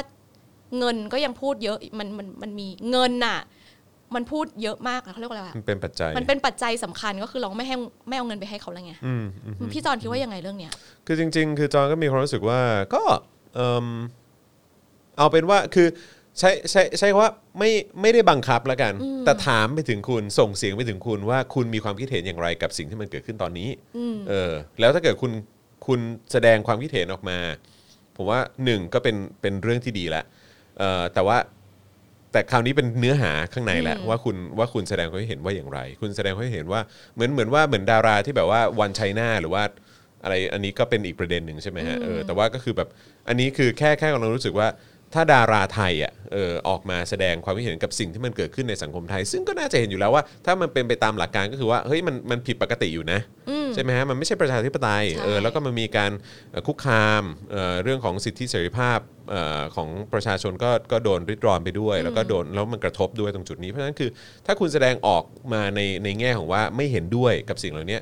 ก็ก็ยิ่งเป็นเรื่องดี แต่ถ้าเกิดว่าคุณเงียบคุณไม่แสดงความคิดเห็นเลยก็ก็ ในความรู้สึกอันนี้ไม่ได้บังคับนะ แต่แค่บอกว่าความชื่นชมในตัวคุณหรือว่าความความเคารพในตัวคุณน่ะสำหรับผมก็น้อยลงอะ ก็ใช่น้อยลง แต่ว่าก็คือเราก็ไม่ได้ไปด่าเขา เนอะ ไม่ได้ไปอะไร เนอะก็แค่ ใช่ บอกว่า เออนั่นจะ ก็ก็ก็ค ล้ายๆ ล้ายๆค กัน ล้ายๆค ใช่ ล้ายๆอาจารย์แหละก็คือว่าก็ก็ไม่ได้อุดหนุนก็ก็ไม่ได้ฟังเพลง เพราะว่ามันไม่มีมันไม่มีเสน่ห์ของความน่าติดตามอ่ะ มัน แบ หาย บ ไป ว่ามัแบบ แล้วใช่ นี่อะไรวะแบบว่าเฮ้ยคุณไม่มีคุณไม่มีเอ่อ compassion หรือความรู้สึกกับเรื่องนี้เหรอวะอะไรเงี้ยเออแบบว่าแล้วแล้วงานของคุณมันก็เป็นเหมือนงานศิลปะเนอะมันเป็นงานเพลงมันเป็นเรื่องของความรู้สึกจิตใจอะไรต่างๆแล้ว ใช่ แล้วจริงเหรอคุณจะไม่พูดเรื่องนี้ที่มันแบบเฮ้ยคนแม่งโดนฉีดน้ำโดนนู่นนั่นนี่โดนจับขังเข้าคุกบางคนเนี่ยมีคนตายในคุก เพราะเอ่อแบบโดนคดี1นึหรืออะไรแบบนี้แล้วคุณจะไม่พูดอะไรเลยเหรอวะอะไรเงี้ยก็คือแบบว่า ถูก แล้วมันความเป็นความความเป็นอาร์ติสของคุณมันมันมันเป็นอย่างนั้นจริงเหรอแล้วมันก็ทำให้ทำให้ความเชื่อของเราในงานของเขามันลดลงไปด้วย จริง เออ จริง ใช่ไหม แล้ว ฮะ แล้วยิ่งโดยเฉพาะแบบถ้ามันมี ถ้าเขาเคยพูดถึงประเด็นสังคมในประเทศอื่น ๆ ใช่ หรือหรือพูดถึงประเด็นบางอย่างที่พูดถึงเกี่ยวกับความเหลื่อมล้ำในประเทศเราอะไรเงี้ยแล้วพอมาถึงประเด็นนี้ไม่ออกมาแสดงอะไรเลย เราก็รู้สึกแบบอืมมันก็ผิดหวังเหมือนกัน อืมอืมอืมคิดว่าอย่างนั้นนะฮะอ่ะก็เอ่อแล้วแต่คุณผู้ชมเหมือนกันนะครับนะฮะคุณจูนเมื่อกี้คุณจูนเขียนว่าอะไรอ่ะข้างบนข้างบนเออเขาไม่ออกมาแสดงความคิดเห็นสิทธิ์เขาส่วนสิทธิ์ของเราเราทำได้แค่จะสนับสนุนเขาต่อไป อ่า หรือไม่ ใช่ ค่ะ ใช่ค่ะ อ่า ใช่ ใช่ ค่ะ ครับผม ก็คือฝากถึงดารานักร้องด้วยนะคะ ในใจในในฐานะติ่งนะคะก็ ค คื รั อบ ผม ถ้าออกมาแสดงความคิดเห็นนะเราก็พร้อมจะสนับสนุน อืม เราจะพร้อม คบ เป็น ผ ติ่งนะคะ ครับ เงินจะถึงนะคะ ใช่คุณคุณอะไรเซเวลิตหรือเปล่า1070บอกว่าแล้วไปด่าลิซ่าคืออะไร ก็คนที่ไปด่าก็ก็คือเอาตรงๆนะมันก็คือเรื่องของเขาอะ่ะเออคือก็ไม่ได้ไปทำร้ายเขาคือหมายความว่าไม่ได้ไปคุกคามชีวิตอะไรของเขาคือ แต่ว่าคือจะถามว่ามันก็แล้วแต่มุมมองอีกว่าเออแบบมันโอเคหรือเปล่าหรือมันไม่โอเค ซึ่งก็เออถ้าถ้าคนที่ไม่เห็นด้วยกับการไปด่า หรือว่าการใช้คำหยาบคายก็ก็ก็ก็ก็ถูกต้องเออแต่ว่าก็คือคือ ลิซ่าเขาจะออกมาหรือเปล่าก็เป็นเรื่องของเขาเออใช่ครับผมก็เป็นสิทธิ์ของเขา อืมก็คือ นะ ม รั อบ งรู้สึกว่าอันเนี้ยคือสิ่งที่เราเชื่อกันก็คืออว่าเราเลิกชอบแต่ว่าเราไม่ไปด่าเขาทีนี้ถ้าเราเห็นคนอื่นไปด่าเขาแล้วเราไม่เห็นด้วยเนี่ยเราก็เลือกทำได้สองอย่างก็คือปล่อยเขาไป หรือถ้าเราอยากจะไปเตือนเขาเราก็ไปเตือนเขา อันนี้บางทีว่ามันเป็นสิ่งที่ทำกันได้อะกันมันไม่ต้องทำเหมือนกันก็ได้ในสังคมที่มันเป็นสังคมที่มีความหลากหลายอะ ใช่ใช่นะครับนะแต่ว่าก็อย่างที่บอกคือบางคนมันก็จะมีความความอัดอั้นตันใจรุนแรงอ่ะอย่างอย่างที่เมื่อเมื่อสักครู่นี้คุณหนึ่งศูนย์เจ็ดศูนย์เขาบอกแล้วว่าเออแล้วไปด่าเขาทำไมล่ะอะไรเงี้ยก็คือแบบว่าเออก็บางคนมันก็มันก็มีแพชชั่นมากอ่ะเออบางทีเขาก็อาจจะแบบไปไปใช้คำที่ไม่ไม่โอเคนะฮะแต่ว่าก็คือถ้าอย่างที่บอกไปอยู่ในสังคมประชาธิปไตยอ่ะคือแบบว่ามันส่งมันแสดงความคิดเห็นกัน หรือว่าไปถึงขั้นแบบว่าเออโอเคแบบต่อว่ากันหรือว่า แสดงความไม่พอใจกันคือ คือมันเป็นมันเหมือนเป็นเป็นสิ่งที่คุณยังทำได้ ใช่ แต่ว่าแต่ว่าการที่จะไปแบบว่าเรียกร้องให้ไปทำร้ายเขาไปให้เขาบาดเจ็บให้เขาตายหรืออะไรเงี้ยอันนี้เป็นสิ่งที่ไม่ถูกต้องอยู่แล้วเออ ใช่ นะครับ จ แต่ ริงๆ ว่า อันนี้น่าจะพูดได้เรื่องเลยนะ hate speech บูล ใช่ ลี่อะไรอย่างเงี้ย ใช่ใช่ซึ่งซึ่งก็คือแบบว่าอย่างอย่างเราเองก็คือแบบโอเคคุณคุณไม่เห็นด้วยก็โอเคงั้นก็เป็นเป็นสิทธิ์ของคุณก็จบก็เท่านั้นเอง ค่ะ นะครับผมนะฮะเอ่อคุณวัฒนาบอกว่าดาราบางคนคอเอาทุกประเทศยกเว้นประเทศตัวเองนะครับผมนะฮะคุณจูนบอกว่าบางคนมีความฮาร์ดคอร์นะครับคุณอันโนบอกว่านาทีนี้ดาราคนไหนสนับสนุนน้องๆเนี่ยผมเทใจให้หมดเลยลิซ่าอ๋อครับผมนะฮะก็เออแหมหลายคนก็จะหยิบลิซ่าขึ้นมานะ เออ นะฮะแต่ว่านั่นแหละฮะคือมันก็มันก็แล้วแต่สิทธิ์ของแต่ละคนแหละเนาะเออนะครับแต่ว่าผมคิดว่าไอ้ที่แอบแอบแอบหนักมากๆเนี่ยในในมุมผมเองในฐานะคนที่ทำงานวงการบันเทิงมาก่อนนะฮะก็คือผมคิดว่าน่าจะเป็นพาร์ทของคนในวงการบันเทิงที่อยู่ในประเทศไทยตอนเนี้ยเออซึ่ง แบบวนเวียนอยู่กับข่าว การเคลื่อนไหว การคุกคามประชาชนแบบใกล้ตัวมากอะ่ะเออแล้วเหล่านี้มากกว่าที่ผมจะรู้สึกเสียดายมากกว่าว่า คุณจะไม่พูดอะไรเลยเหรออะไรอย่างเงี้ยเออใช่อันนี้อันนี้อันนี้ในในมุมมองของผมนะฮะเออครับผม คุณสุรพงศ์บอกว่าถามอีกครอบครับเอออาจารย์มีวิธีไหนที่ทำให้คนอนุรักษ์นิยมเห็นความเลวร้ายของเผด็จการครับ คือว่ามันก็คงโอ้มันไม่มีวิธีไหนที่ดีที่สุดนะนะคะ เอาเป็นว่าวิธีที่บองพยายามใช้มากที่สุดคือพยายามตั้งคำถาม อืม เออว่าแบบถ้าเขาคือใช้คำตอบของเขาเองอะไป อืม ไปตั้งคำถามกับคำตอบของเขาอะ ซึ่งอาจจะทำให้เขาฉุกคิดขึ้นมา ฉุกคิดขึ้นมา คืออันนี้คือสิ่งที่ที่มองใช้ก็คือว่า เทคนิคนี้ เทคนิคนี้จริง ๆ มันมีอำนาจจะมีหลายเทคนิคอะนะ แต่ปองรู้สึกว่าเออพยายามคือบางคนเวลาเราพยายามไปเพื่อที่จะโน้มน้าวเขาอะเขาก็ไม่ฟังแล้ว ดังนั้นเราไปเพื่อที่จะฟังเขา แต่เราตั้งคำถามกับคำตอบของเขา อันนี้คืออันนี้คือวิธีที่มองใช้ อืมครับผมก็ลองเอาไปใช้ได้นะครับนะฮะเออ เออนะฮะคุณอโลนทราเวลจองครับ เชิญนักวิชาการมาเล่าเรื่องความเป็นคนไทยแท้หน่อยได้ไหมครับ น่าจะเป็นเรื่องที่สนุก มีไหมอ่ะ เออน่ามันมีไหมอ่ะเออครับผม นะฮะเอ่อคุณจูนบอกว่ามันแย่นะคะที่เขาเซฟคนทั่วโลกนะฮะยกเว้นเซฟคนในประเทศตัวเองเออนะครับนะฮะเอ่ อ ตอนนี้ตอนนี้กลายเป็นว่าพอหยิบยกเรื่องดาราคอเอาขึ้นมานี่เออก็หลายคนก็จะเอ่อพูดถึงศิลปินที่ตัวเองแบบอาจจะเสียใจนะฮะเฟลอะไรอย่างงี้นะครับผม แต่จริง ๆ นอกจากดารานะพี่จอนมองคิดว่าสิ่งหนึ่งที่สำคัญคือทุน ถ้าเราจะไปแบบกดดันให้ดาราออกมาพูดอ่ะอีกสิ่งหนึ่งที่เราควรจะทำซึ่งปองก็เห็นคนทำอยู่แล้ว แบรนด์ทุน อืมอืม อันนั้นอ่ะอาจจะมีผลมากกว่า เพราะอย่าลืมว่าเอ่อชนชั้นนำตอนเนี้ยมันอยู่ได้ด้วยการอุปถัมภ์ของกลุ่มทุน ครับผม ค่ะ อืมถูกต้องถูกต้องก็ถือว่าเป็นคล้ายๆเป็นท่อนำเลี้ยงให้กับชนชั้นนำอะ ใช่ นะฮะแล้วก็เป็นท่อนำเลี้ยงให้กับเผด็จการด้วยนะครับผมนะฮะเอ่อคุณเหมียวโหดถามว่าอาจารย์เป็นอะไรกับจอมขวัญ เดี๋ยวเดี๋ยวชื่อคล้ายกันเออ คล้ายกันเฉย ไม่ได้เป็นอะไรใช่ไหม ๆ ไม่ได้เป็นค่ะไม่ได้ โอ เป็น เค นะฮะเอ่อ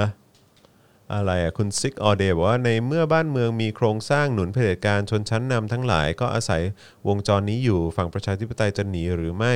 สนับสนุนคนพวกนี้อย่างไรบ้างครับผม เช่น CP เราก็ไม่ซื้อของจาก CP แต่ก็ทำยากเหลือเกินอืมครับผมนะฮะคือคิดว่ามันน่าจะเป็นการแสดงออกที่ทำให้เขารู้สึกแบบที่คล้ายๆ เป็นการไปสะกิดกลุ่มทุนเนี่ย ใช่ เออว่าแบบว่าเฮ้ยเออเรารู้นะเออเราแบบว่า เรารู้ว่าคุณมีความเชื่อมโยงกันอย่างไรอะไรอย่างเงี้ยเออคุณเกี่ยวข้องกันอย่างไร แล้วก็เออคือเรารู้อะเออมันต้องมันต้องแสดงให้เขาเห็นว่าว่าว่าเราแบบวีโนอะ โอ้แล้วก็ถ้าจะขยายผลได้ก็ไปไปทำในต่างประเทศก็ได้นะ เพราะว่าประเทศเอ่อกลุ่มทุนเหล่านี้ก็ลงทุนในต่างประเทศด้วยว่าแบบ เออคุณรู้ไหมว่าสิ่งเหล่านี้ที่ขายอยู่ในประเทศคุณเนี่ย มันส่งผลกระทบอะไรกับประเทศไทย เออ ประเด็นนี้น่าสนใจ อ่ะไม่รู้แต่ว่าก็ เออ ถ้าเกิด ก็ ว่ามีคนอยากจะทำก็ ก็ ทำ เอาให้รอบด้านนะฮะเอาให้รอบด้านครับผมนะฮะเออปีใหม่ใกล้ถึงแล้วใคร ครับผม ครับผมนะ ฮะ นี่วนกลับมาเรื่องศิลปินอีกแล้วอะ โอ้ตายละแปลว่าประเด็นนี้เป็นประเด็นใหญ่จริงๆนะ เป็นประเด็นใหญ่จริงๆนะแต่คือแบบผมจำได้ว่า คืออันนี้อาจจะขอขอขอยกถึงประเด็นที่ตอนนั้นเคยถกเถียงเรื่องนี้กับคุณปาล์มอะนะฮะที่ใน Daily Topics เนี่ยก็เคยคุยกันเรื่องนี้ แล้วก็รู้สึกเป็นประเด็นที่ เออ มันคือคำอธิบายของเพื่อนผมคุณปาล์มที่ที่เป็นผู้ร่วมจัดรายการของผมเนี่ยก็คือบอกว่า เฮ้ย คือจริง ๆ แล้วอ่ะไอ้เรื่องคอเอาไม่คอเอาอะตอนนี้เฉยๆแล้วนะ เพราะว่าคือ อย่างการเคลื่อนไหวของกบพศอย่างเงี้ยถ้ามองย้อนกลับไปอ่ะมันก็มีแบบดารา มีคนบันเทิง มีคนมีชื่อเสียง มาร่วมกิจกรรม โปรโมทเออแบบโพสต์ลงโซเชียลมีเดีย เชิญชวนคนออกมาเยอะมาก ประชาสัมพันธ์ให้คนออกมาเยอะมากตอนนั้นอะไรอย่างเงี้ยใช่ไหมฮะคือเขาก็ใช้ใช้อิทธิพล แล้วก็แรงตรงจุดเนี้ยเออแบบว่ามามาเสริมในเรื่องของการเคลื่อนไหวของของกปปสตอนนั้น ซึ่งก็ ค่ะ ดาราเยอะมากจริง อื ๆ ม แต่ว่าคือไอ้สิ่งที่คุณปาล์มนำเสนอมาเนี่ยก็คือบอกเฮ้ยแต่ว่าสำหรับการเคลื่อนไหว movement ของของประชาชนในรอบเนี้ยในหลาย ๆ ครั้งที่ผ่านมาจะเป็นที่สนามหลวงใช่ไหมฮะตอนที่คนมากันแบบโอ้โหเป็นหมื่นเป็นแสนเลยมั้งนั่นน่ะแล้วก็ที่แยกราชประสงค์หรือว่าที่ปทุมวันอะไรแบบเนี้ยคือคนมันก็เยอะมากเลยอะคือแบบ หรือว่าที่ไปหน้าทำเนียบรัฐบาลไป SCB ไปราบ 11 คือทุกครั้งคือคนเยอะมากอะเพราะฉะนั้นคือจริง ๆ แล้วมันมันก้าวข้ามจุดนั้นไปแล้วที่จะต้องที่จะต้องเหมือนใช้เหมือนมาขอความช่วยเหลือจากจากอิทธิพลความดังของคนในวงการบันเทิงอะคือแบบว่าคือคือเราเราได้ก้าวข้ามตรงจุดนั้นไปแล้วอะคือแบบว่ามันไม่จำเป็นแล้วอะคือแบบว่าเรื่องคอเอามันก็มันก็ไม่ได้เป็นเรื่องใหญ่ขนาดนั้นอะไรอย่างเงี้ย เออจริงๆก็ก็เห็นด้วยเนอะคืออไม่รู้ว่าตอนนี้บทบาทของการที่การที่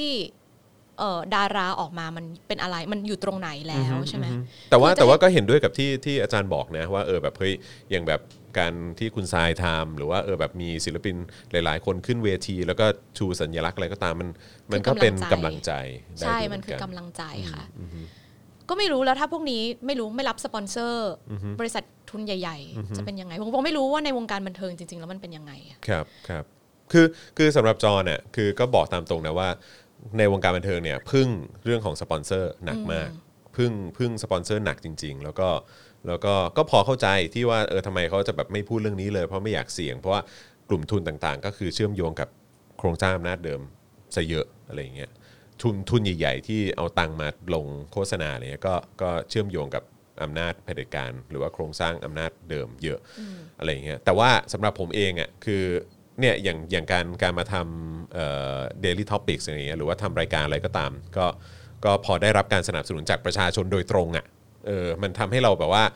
หลุดออกจากวงจรนั้นน่ะโดยที่ไม่ต้องกังวลแล้วว่าเออแบบว่าเอ๊ะจะถ้าพูดอย่างนี้ สปอนเซอร์โอเคปะวะ เดี๋ยวสปอนเซอร์แม่งถอนวะอะไรอย่างเงี้ยเออก็แบบว่าตอนนี้คือไม่เลยตอนนี้คือแบบว่า พอได้รับการสนับสนุนโดยตรงจากประชาชนนะมันทำให้เรามีเสรีภาพในการนำเสนอหรือว่าพูดหรือว่าแสดงออกได้ได้ ได้มากกว่าเดิม คือจองว่าพันเปอร์เซ็นต์นะฮะเออใช้ใช้อย่างนั้นเลยดีกว่า เพราะว่าเพราะว่าถ้าเป็นเมื่อก่อนนี่เราวะคือมันหลายขั้นตอนมากเลยนะ ตั้งแต่เริ่มเขียนสคริปต์เริ่มบรีฟเริ่มมีครีเอทีฟสคริปต์กันแล้วว่าเออแบบจะเขียนจะคุยเรื่องอะไรจะนำเสนอเรื่องอะไรอย่างเงี้ยเราจะนำเสนอออกมายังไงดี เพื่อไม่ให้กระทบสปอนเซอร์เรื่องใหญ่ เนี่ยก็ทำให้เห็นว่าจริงๆ ทุนมันอยู่ในทุกมิติของชีวิต ใช เรา ่ เลย ใช่ใช่ใช่ใช่ใช่ อันนี้ลองคิดเล่นๆนะพี่จอยอันนี้ไม่ได้เพิ่งคิดเมื่อกี้นี้เอง ว่าจะเป็นยังไงว่าสมมุติว่าเอ่อดาราที่มีชื่อดังมากๆ หลายๆคนที่ตอนนี้เป็นสปอเอ่อเป็นพรีเซนเตอร์หลาย ๆ แบรนด์อะนะคะที่แบบก็รู้ว่ามันเกี่ยวข้องกับกลุ่มกลุ่มทุนที่เอ่อเป็นท่อนำเลี้ยงให้กับรัฐบาลเผด็จการอะมาวันหนึงเขาประกาศว่าเขาไม่รับจะไม่รับงานพวกเนี้ย มันจะเป็นการกระทำที่แบบที่ช่วยก่อทำให้เกิดแรงสั่นสะเทือนอะไรได้ปะคือมันอาจจะไม่ใช่คนเดียวอะแต่ว่าจำนวนหนึ่งเลยบอกว่าแบบจะไม่รับงานของทุนที่ส่งผลเสียต่อประชาธิปไตยอย่างเงี้ยเป็นต้น เพราะว่าถ้าทำแบบนี้ขึ้นมาเนี่ย ก็อาจจะมีแฟนคลับเขาหลายคนเอาด้วย อืมใช่ แน่ๆเออคือจอนในความรู้สึกจอนจะว่าโคตรอิมแพกใช้คำเนี้ยโคตรอิมแพก จะมีใครทำหรือเปล่า แต่จะ ก่อน มีไหมเอออันนั้นก็อีกเรื่องหนึ่งแต่ว่าวันวันก่อนคุยกับคุณแม็กซ์เจมานะใช่ไหมฮะ ค่ะ ก็ก็ก็มีเห็นมีแคนเซิลไปงานหนึ่งนะ คือตัวเขาเองแคนเซิลเพราะว่าแต่ว่าก็คือมันเป็นการพูดคุยกันก่อนอยู่แล้วว่าเออแบบเฮ้ยแต่ว่าถ้าเกิดว่ามารับงานนี้เนี่ยก็คือแบบเออการแสดงออกทางด้านการเมืองก็ขอให้เพลาๆลงนิดนึง หรือว่าถ้าเป็นไปได้ก็ช่วงนี้ในช่วง สัญญาเนี่ยก็คือไม่พูดก่อนได้ไหมอะไรอย่างเงี้ย เออซึ่งเขาก็ไม่เอา อืม ก็ เป็นคนมีจุดยืนมากเล ใช่ ยเนาะ ใช่ใช่ใช่ใช่ซึ่งก็โอเค that's good อืมนะครับ คุณชีวินบอกว่าถ้าทำพร้อมกำหนดนี่ได้เลยครับผมนะฮะเอ่อส่งผลมหาศาลค่ะ คุณจูนบอกนะครับ คุณปิงล็อก ก็ประเทศทุนนิยม ไม่ทุนแล้วจะใช้อะไร เงินทุกบาทก็คือทุน ก็นั่นแหละฮะ ถึงบอกว่ามันมันกระทบจริง ๆ ถ้าเกิดว่าเราแบบว่าส่งเสียงไปถึงจุดนั้นนะนะฮะเอ่อเมื่อกี้มีใคร คุณจร สมัครนายกรัฐมนตรีค่ะ อย่าเลยครับนะฮะคือเวลามีอำนาจอยู่ในมือแล้วมันหอมหวานเหลือเกิน โอ้จริง เ อันนี้ คบผม จริงอันนี้ ใช่ไหมฮะ จริ เอง อ ค่ะ แบบว่า อย่าเลยเออนะฮะให้ผมแบบว่าปากสดอย่างนี้หลังไมค์อย่างนี้ไปเรื่อยๆดีกว่า ฮะ ไปป่วนตามที่ชุมนุมอืมครับผมนะฮะมวลชนยังมีกฎหมายควบคุมแต่เผด็จการกฎหมายควบคุมยากอนุรักษ์นิยมจึงมีเรื่องให้หวาดกลัวเยอะมาก แต่เรื่องจริงคือโลกมันเปลี่ยนแปลงไปเรื่อยๆ คุณวิบูลย์บอกอืมครับผมนะฮะ เออเรื่องพูดเรื่องโลกมันเปลี่ยนแปลงไปเรื่อยๆเนี่ยวันก่อนมีโอกาสได้ไปฟังเสวนาที่คณะรัฐศาสตร์จุฬา ครับ แล้วก็อาจารย์สมเกียรติ ครับ DRI ครับ ก็ตั้งคำถามกับกับนักศึกษาที่เขาไปเป็นแพนเนลด้วยเนี่ยว่า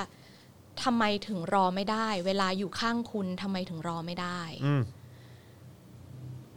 ซึ่งนักศึกษาก็ตั้งกลับไปว่าอ่ะเราจะรออะไร อืม อืมคือปองคิดว่าเนี่ยคือ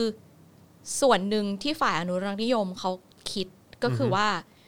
โอการเปลี่ยนแปลงอ่ะมันเกิดขึ้นอยู่แล้ว อืม แต่ทำไมจะต้องเปลี่ยนแปลงกระทันหันแบบนี้เขากลัวเขาไม่รู้ว่าอะไรจะเกิดขึ้น หลังจากเกิดการเปลี่ยนแปลงแบบกระทันหัน อันนี้ก็คอนเน็กกลับมาที่เราคุยกันว่า ใช่ คนที่เป็นอนุรักษ์นิยมเนี่ยมันจะมี กัง ความ วล กลัว มีข้อกังวลเยอะ ใช่ มีกลัวมีความกลัวเยอะ ใช่อืมอันนี้ก็จะเป็นสิ่งที่เราต้องทำกันบ้านด้วยว่า ในขณะเดียวกันที่จะแบบเอ่อแก้นู่นแก้นี่เสนอให้ลาออกเนี่ย เราจะทำให้คนพวกเนี้ยมั่นใจได้ไหม ว่าการเปลี่ยนแปลงไม่จะมันจะไม่นำไปสู่ความวุ่นวายเสมอไป จริงๆ มันไม่ควรต้องเป็นแบบหน้าที่ที่เราต้องทำทุกอย่างอะนะ นั่นน่ะ แต่ สิ ว่าแบบทำไมวะ ก็ใช่ไงแล้วคือแบบว่า คือแบบ คืออันนี้มันก็เป็นพาร์ทหนึ่งของการโอเคเอ่อคุเอ่อพวกอนุรักษ์นิยมคอนเซอร์วทีฟคืออาจจะไม่ได้อาจจะไม่ได้เขาเรียกว่าอะไรแบบเอ่อมีส่วนโดยตรงกับการเข้ามาของเผด็จการรัฐประหารหรืออะไรก็ตาม แต่ว่าก็ก็ต้องยอมรับไหมว่าเขาก็เขาก็คือไม่ได้มีส่วนโดยตรง แต่ว่าก็มีอิทธิพลมีมีส่วนด้วยอะประมาณนึงอะกับการอยู่นิ่งเฉยหรืออะไรก็ตามอะใช่ไหมแต่คือแบบแล้วแล้วคือ ไอ้ไอ้สิ่งที่มันเป็นอยู่คือความเป็นการปกครองแบบเผด็จการอำนาจนิยมอะไรแบบนี้คือมันมันมีผลกระทบกับทุกมิติในสังคมอ่ะเออ มันมีผลกระทบแต่มันทำให้เขารู้ว่าทำยังไงทำแบบไหนได้ทำแบบไหนไม่ได้ มันชัวร์กว่าในความคิดเขา ใช่แต่ว่าก็แบบ เออ แล้วแบบแล้วมันแล้วมันแฟร์ตรงไหนอ่ะกับทุกๆคนที่จะต้องมารับผลแบบนี้ เหมือนกันน่ะ ก็ไม่แฟงอะแต่ว่า เออ อ๋ออีกอย่างหนึ่งที่งานวิจัยเรื่องอุดมการณ์ อือฮึ เอ่อไม่ใช่เหลืองแดง อือฮึ ซ้ายขวา อือฮึ เออบอกก็คือว่า คนที่เป็นฝ่าย liberal หรือว่าฝ่ายซ้ายเนี่ย จะเชื่อเรื่องเชื่อเรื่องว่าแบบทุกคนเป็นพวกเดียวกับเรา ทุกคนเท่ากัน อือฮึ มากกว่า อืม อย่างที่บอกในขณะที่อีกฝ่ายหนึ่งเขาเชื่อเรื่องสังคมชนชั้น เขาเชื่คอรับ ว่าเขาเชื่อว่าการที่ จะเท่ากันเกินไปเดี๋ยวปัญหาเยอะ เดี๋ยวมีปัญหาแล้วการที่เราแบ่งเขาแบ่งเราชัดเจนเนี่ย อือฮึ มีผลดีกว่า อืม อืมอันนี้คืองานวิจัย อือฮึอือฮึเพราะฉะนั้นคือก็ให้ทำไงได้ครับเราอยู่ในสังคมร่วมกันเนี่ยเนอะก็ต้องเป็นเรื่องของการสื่อสาร แล้วก็การจะ coexist ด้วยกันจะทำยังไงให้มันอยู่ร่วมกันได้ แต่มัน เออ มันก็แค่ตลกที่แบบกลายเป็นฝ่ายที่ต้องการสร้างความเชื่อแบบที่มันเป็นสากลต้องมาทำงานหนักกว่าไง อืมอืมม คือคือถ้าเราคิดเราคิดว่าเรื่องพวกนี้มันเป็นเรื่องปกติ คนก็ ใช่ เท่ากันนี่หว่า ใช่ใช่ เกิดมา อือฮึ ไม่ได้มีอะไรแตกต่างกันเล อือย ฮึ กลายเป็นว่าคน อือฮึ พวกเนี้ยที่เอาเหตุผลที่มันสากลมากอ่ะ กลายเป็นว่าจะต้องทำงานหนักขึ้นเพื่อที่จะอธิบายว่าทำไมอันเนี้ยมันถึงเป็นสิ่งที่ถูกต้อง ใช่คือเหมือนแบบทุกคนเขาก็เขาใช้เขาใช้คณิตศาสตร์กันนะเออเขาใช้เลขอาราบิกกันนะอะไรอย่างเงี้ ยแล้วแบบว่าแบบไม่ไม่ไม่ไม่เราจะต้องใช้อันนี้แล้วจะต้องเป็นแบบศูนย์กลางเป็นเป็นตัวแทนของพวกเราอะไรเงี้ยซึ่งแบบแม่งวุ่นวายแล้วก็ลำบากมาก แล้วก็มีปัญหาเยอะมาก ตามมาเยอะมากแล้วก็คือแบบทำไมถึงไม่ยอมใช้อะไรที่มันเป็นหลักการสากลหรือว่าอย่างประชาธิปไตยอย่างเงี้ยสิทธิเสรีภาพความเท่าเทียมกันมันเป็นอะไรที่ มันเบสิกพื้นฐานแล้วทุกคนเข้าใจตรงกันน่ะแต่ว่านี่เราต้องขึ้นเวทีปราศัยทุกครั้งแล้วก็เสี่ยงติดคุกทุกครั้ง ใช่ที่จะพูดเรื่องหลักการ ที่ เห จะ ล่า พูด นี้ เกี่ยวกับหลักการเหล่านี้แบบโอ้แม่งแปลกประหลาดมากจริงๆ ใช่แล้วก็ นะครับ ก็อย่างว่าแหละเออออะไรนะอาจารย์อเนกที่มึงบอกว่า ครับ ที่บอกว่าให้ดึงคนมาทำวิจัยเรื่องสุวรรณภูมิอะไรเงี้ยอืม ครับผม เราไม่ชอบเราชอบความเป็นยูนิค ครับผมนะฮะโอเคะฮะ วันนี้มีแต่แรงมีแต่ถอนหายใจเนาะ ครับมีถอนหายใจเยอะแต่ว่า แต่ว่าก็ก็ดีใจเพราะว่าในในหลาย ๆ ประเด็นที่คุยกับเอ่อที่คุยกับอาจารย์ก็รู้สึกว่าเออเราก็มีความหวังนะแล้วก็เราก็เราก็เราก็ได้ประสบความสำเร็จอะไรหลาย ๆ อย่างในหลาย ๆ เรื่องด้วยเหมือนกันนะครับนะแล้วก็แล้วก็ปีหน้าก็น่าสนใจน่าตื่นเต้นว่าจะมีอะไรเกิดขึ้น ใช่ ด้วย ค่ะ เหมือนกันนะครับผมแล้วก็ไม่ใช่ movement แค่ในประเทศไทยเท่านั้นนะครับในต่างแดนนะครับเราก็เราก็เห็นถึงความสำคัญของสิ่งเหล่านี้ แล้วก็เออแบบมันมันจะ impact ขนาดไหน จริงๆ ไม่ได้ ถ้าน มี work แค่ในสหรัฐอเมริกาด้วยในยุโรปเนี่ยจริง ๆ movement ค่อนข้างแข็งแรงมาก เพราะว่าก็ต้องพูดกันตามๆตรงว่าเอ่อนักการนักเคลื่อนไหวทางการเมืองในเมืองไทยในยุคก่อนๆที่ที่ต้องลี้ภัยไปเนี่ยก็ส่วนใหญ่อยู่กันที่ยุโรปใช่ไหมเขาก็ค่อนข้างแข็งแรงพอสมควร อืมอืมอืม จริงๆ ยุโรปเป็นที่ที่น่าจับตามาก อือฮึ นะคะว่าเขาจะสร้างเราก็อย่าลืมว่าสหเอ่อสหสหประชาชาติเนี่ยองค์กรต่างๆ มันอยู่ในยุโรป ืมอืม ดังนั้นจริง ๆ แล้วสหรัฐอเมริกาเนี่ยอาจจะช่วยได้ในแง่ที่ว่ามันเป็นมหาอำนาจ แต่ถ้าจะไปเข้าช่องสหประชาชาติ เข้าช่ององค์กรระหว่างประเทศ ขอให้จับตายุโรป อืมอืมอืม ค่ะ อืมนะครับผมนะฮะเอ่อโอเค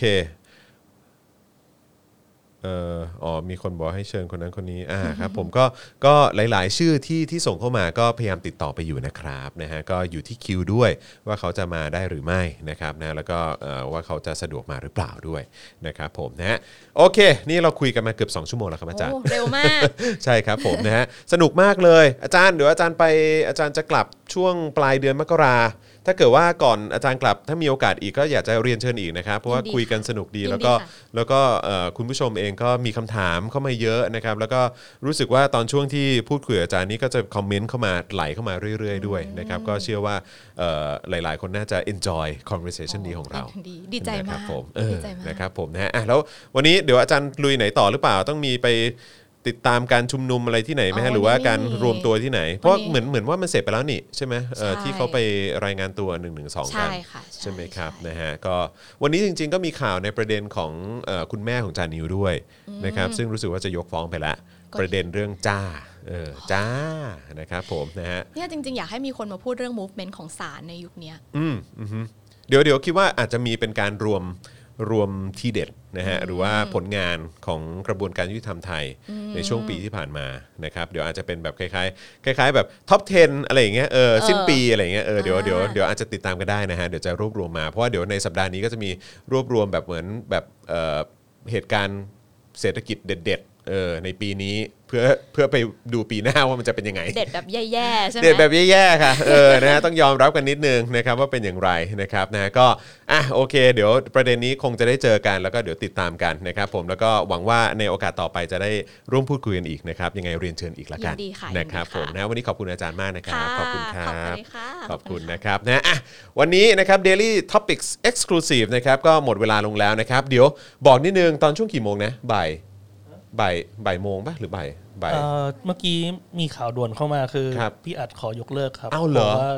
ไม่สบาย โอ้ยนะครับผมโอเคโอเคได้ครับผมนะ ก็ คือ เจอกันตอน เจ ย็ อกันตอนเย็นเลยนะครับ ใช่ คือทีแรกนะฮะคุณผู้ชมจะมีเอ่อไลฟ์นะครับพูดคุยนะฮะกับพี่อัดบุญนาคต่อนะครับเกี่ยวกับประเด็นเรื่องของเอ่อรายการอ่านไปเรื่อยของพี่อัดนะฮะแต่ว่าพี่อัดป่วยนะครับก็เลยเอ่อไม่สามารถมาได้นะครับผมเดี๋ยวติดตามเป็นโอกาสต่อไป แต่ว่าวันนี้เช่นเคยครับห้าโมงเย็นเดี๋ยวก็เจอกันนะครับกับผมกับคุณปาล์มแล้วก็อาจารย์แบงค์ด้วยละกันนะครับนะฮะวันนี้เราสามคนนะครับผมจอมยูนะครับอาจารย์ปองขวัญสวัสดิพักดิ์นะครับแล้วก็เอ่ออาอาจารย์แบงค์ เราเรียกอาจารย์แบงค์เนอะนะครับนะเราสามคนลาไปก่อนนะครับ สวัสดีครับ สวัสดีครับ Daily t o p i c กกับจอห์นวินยู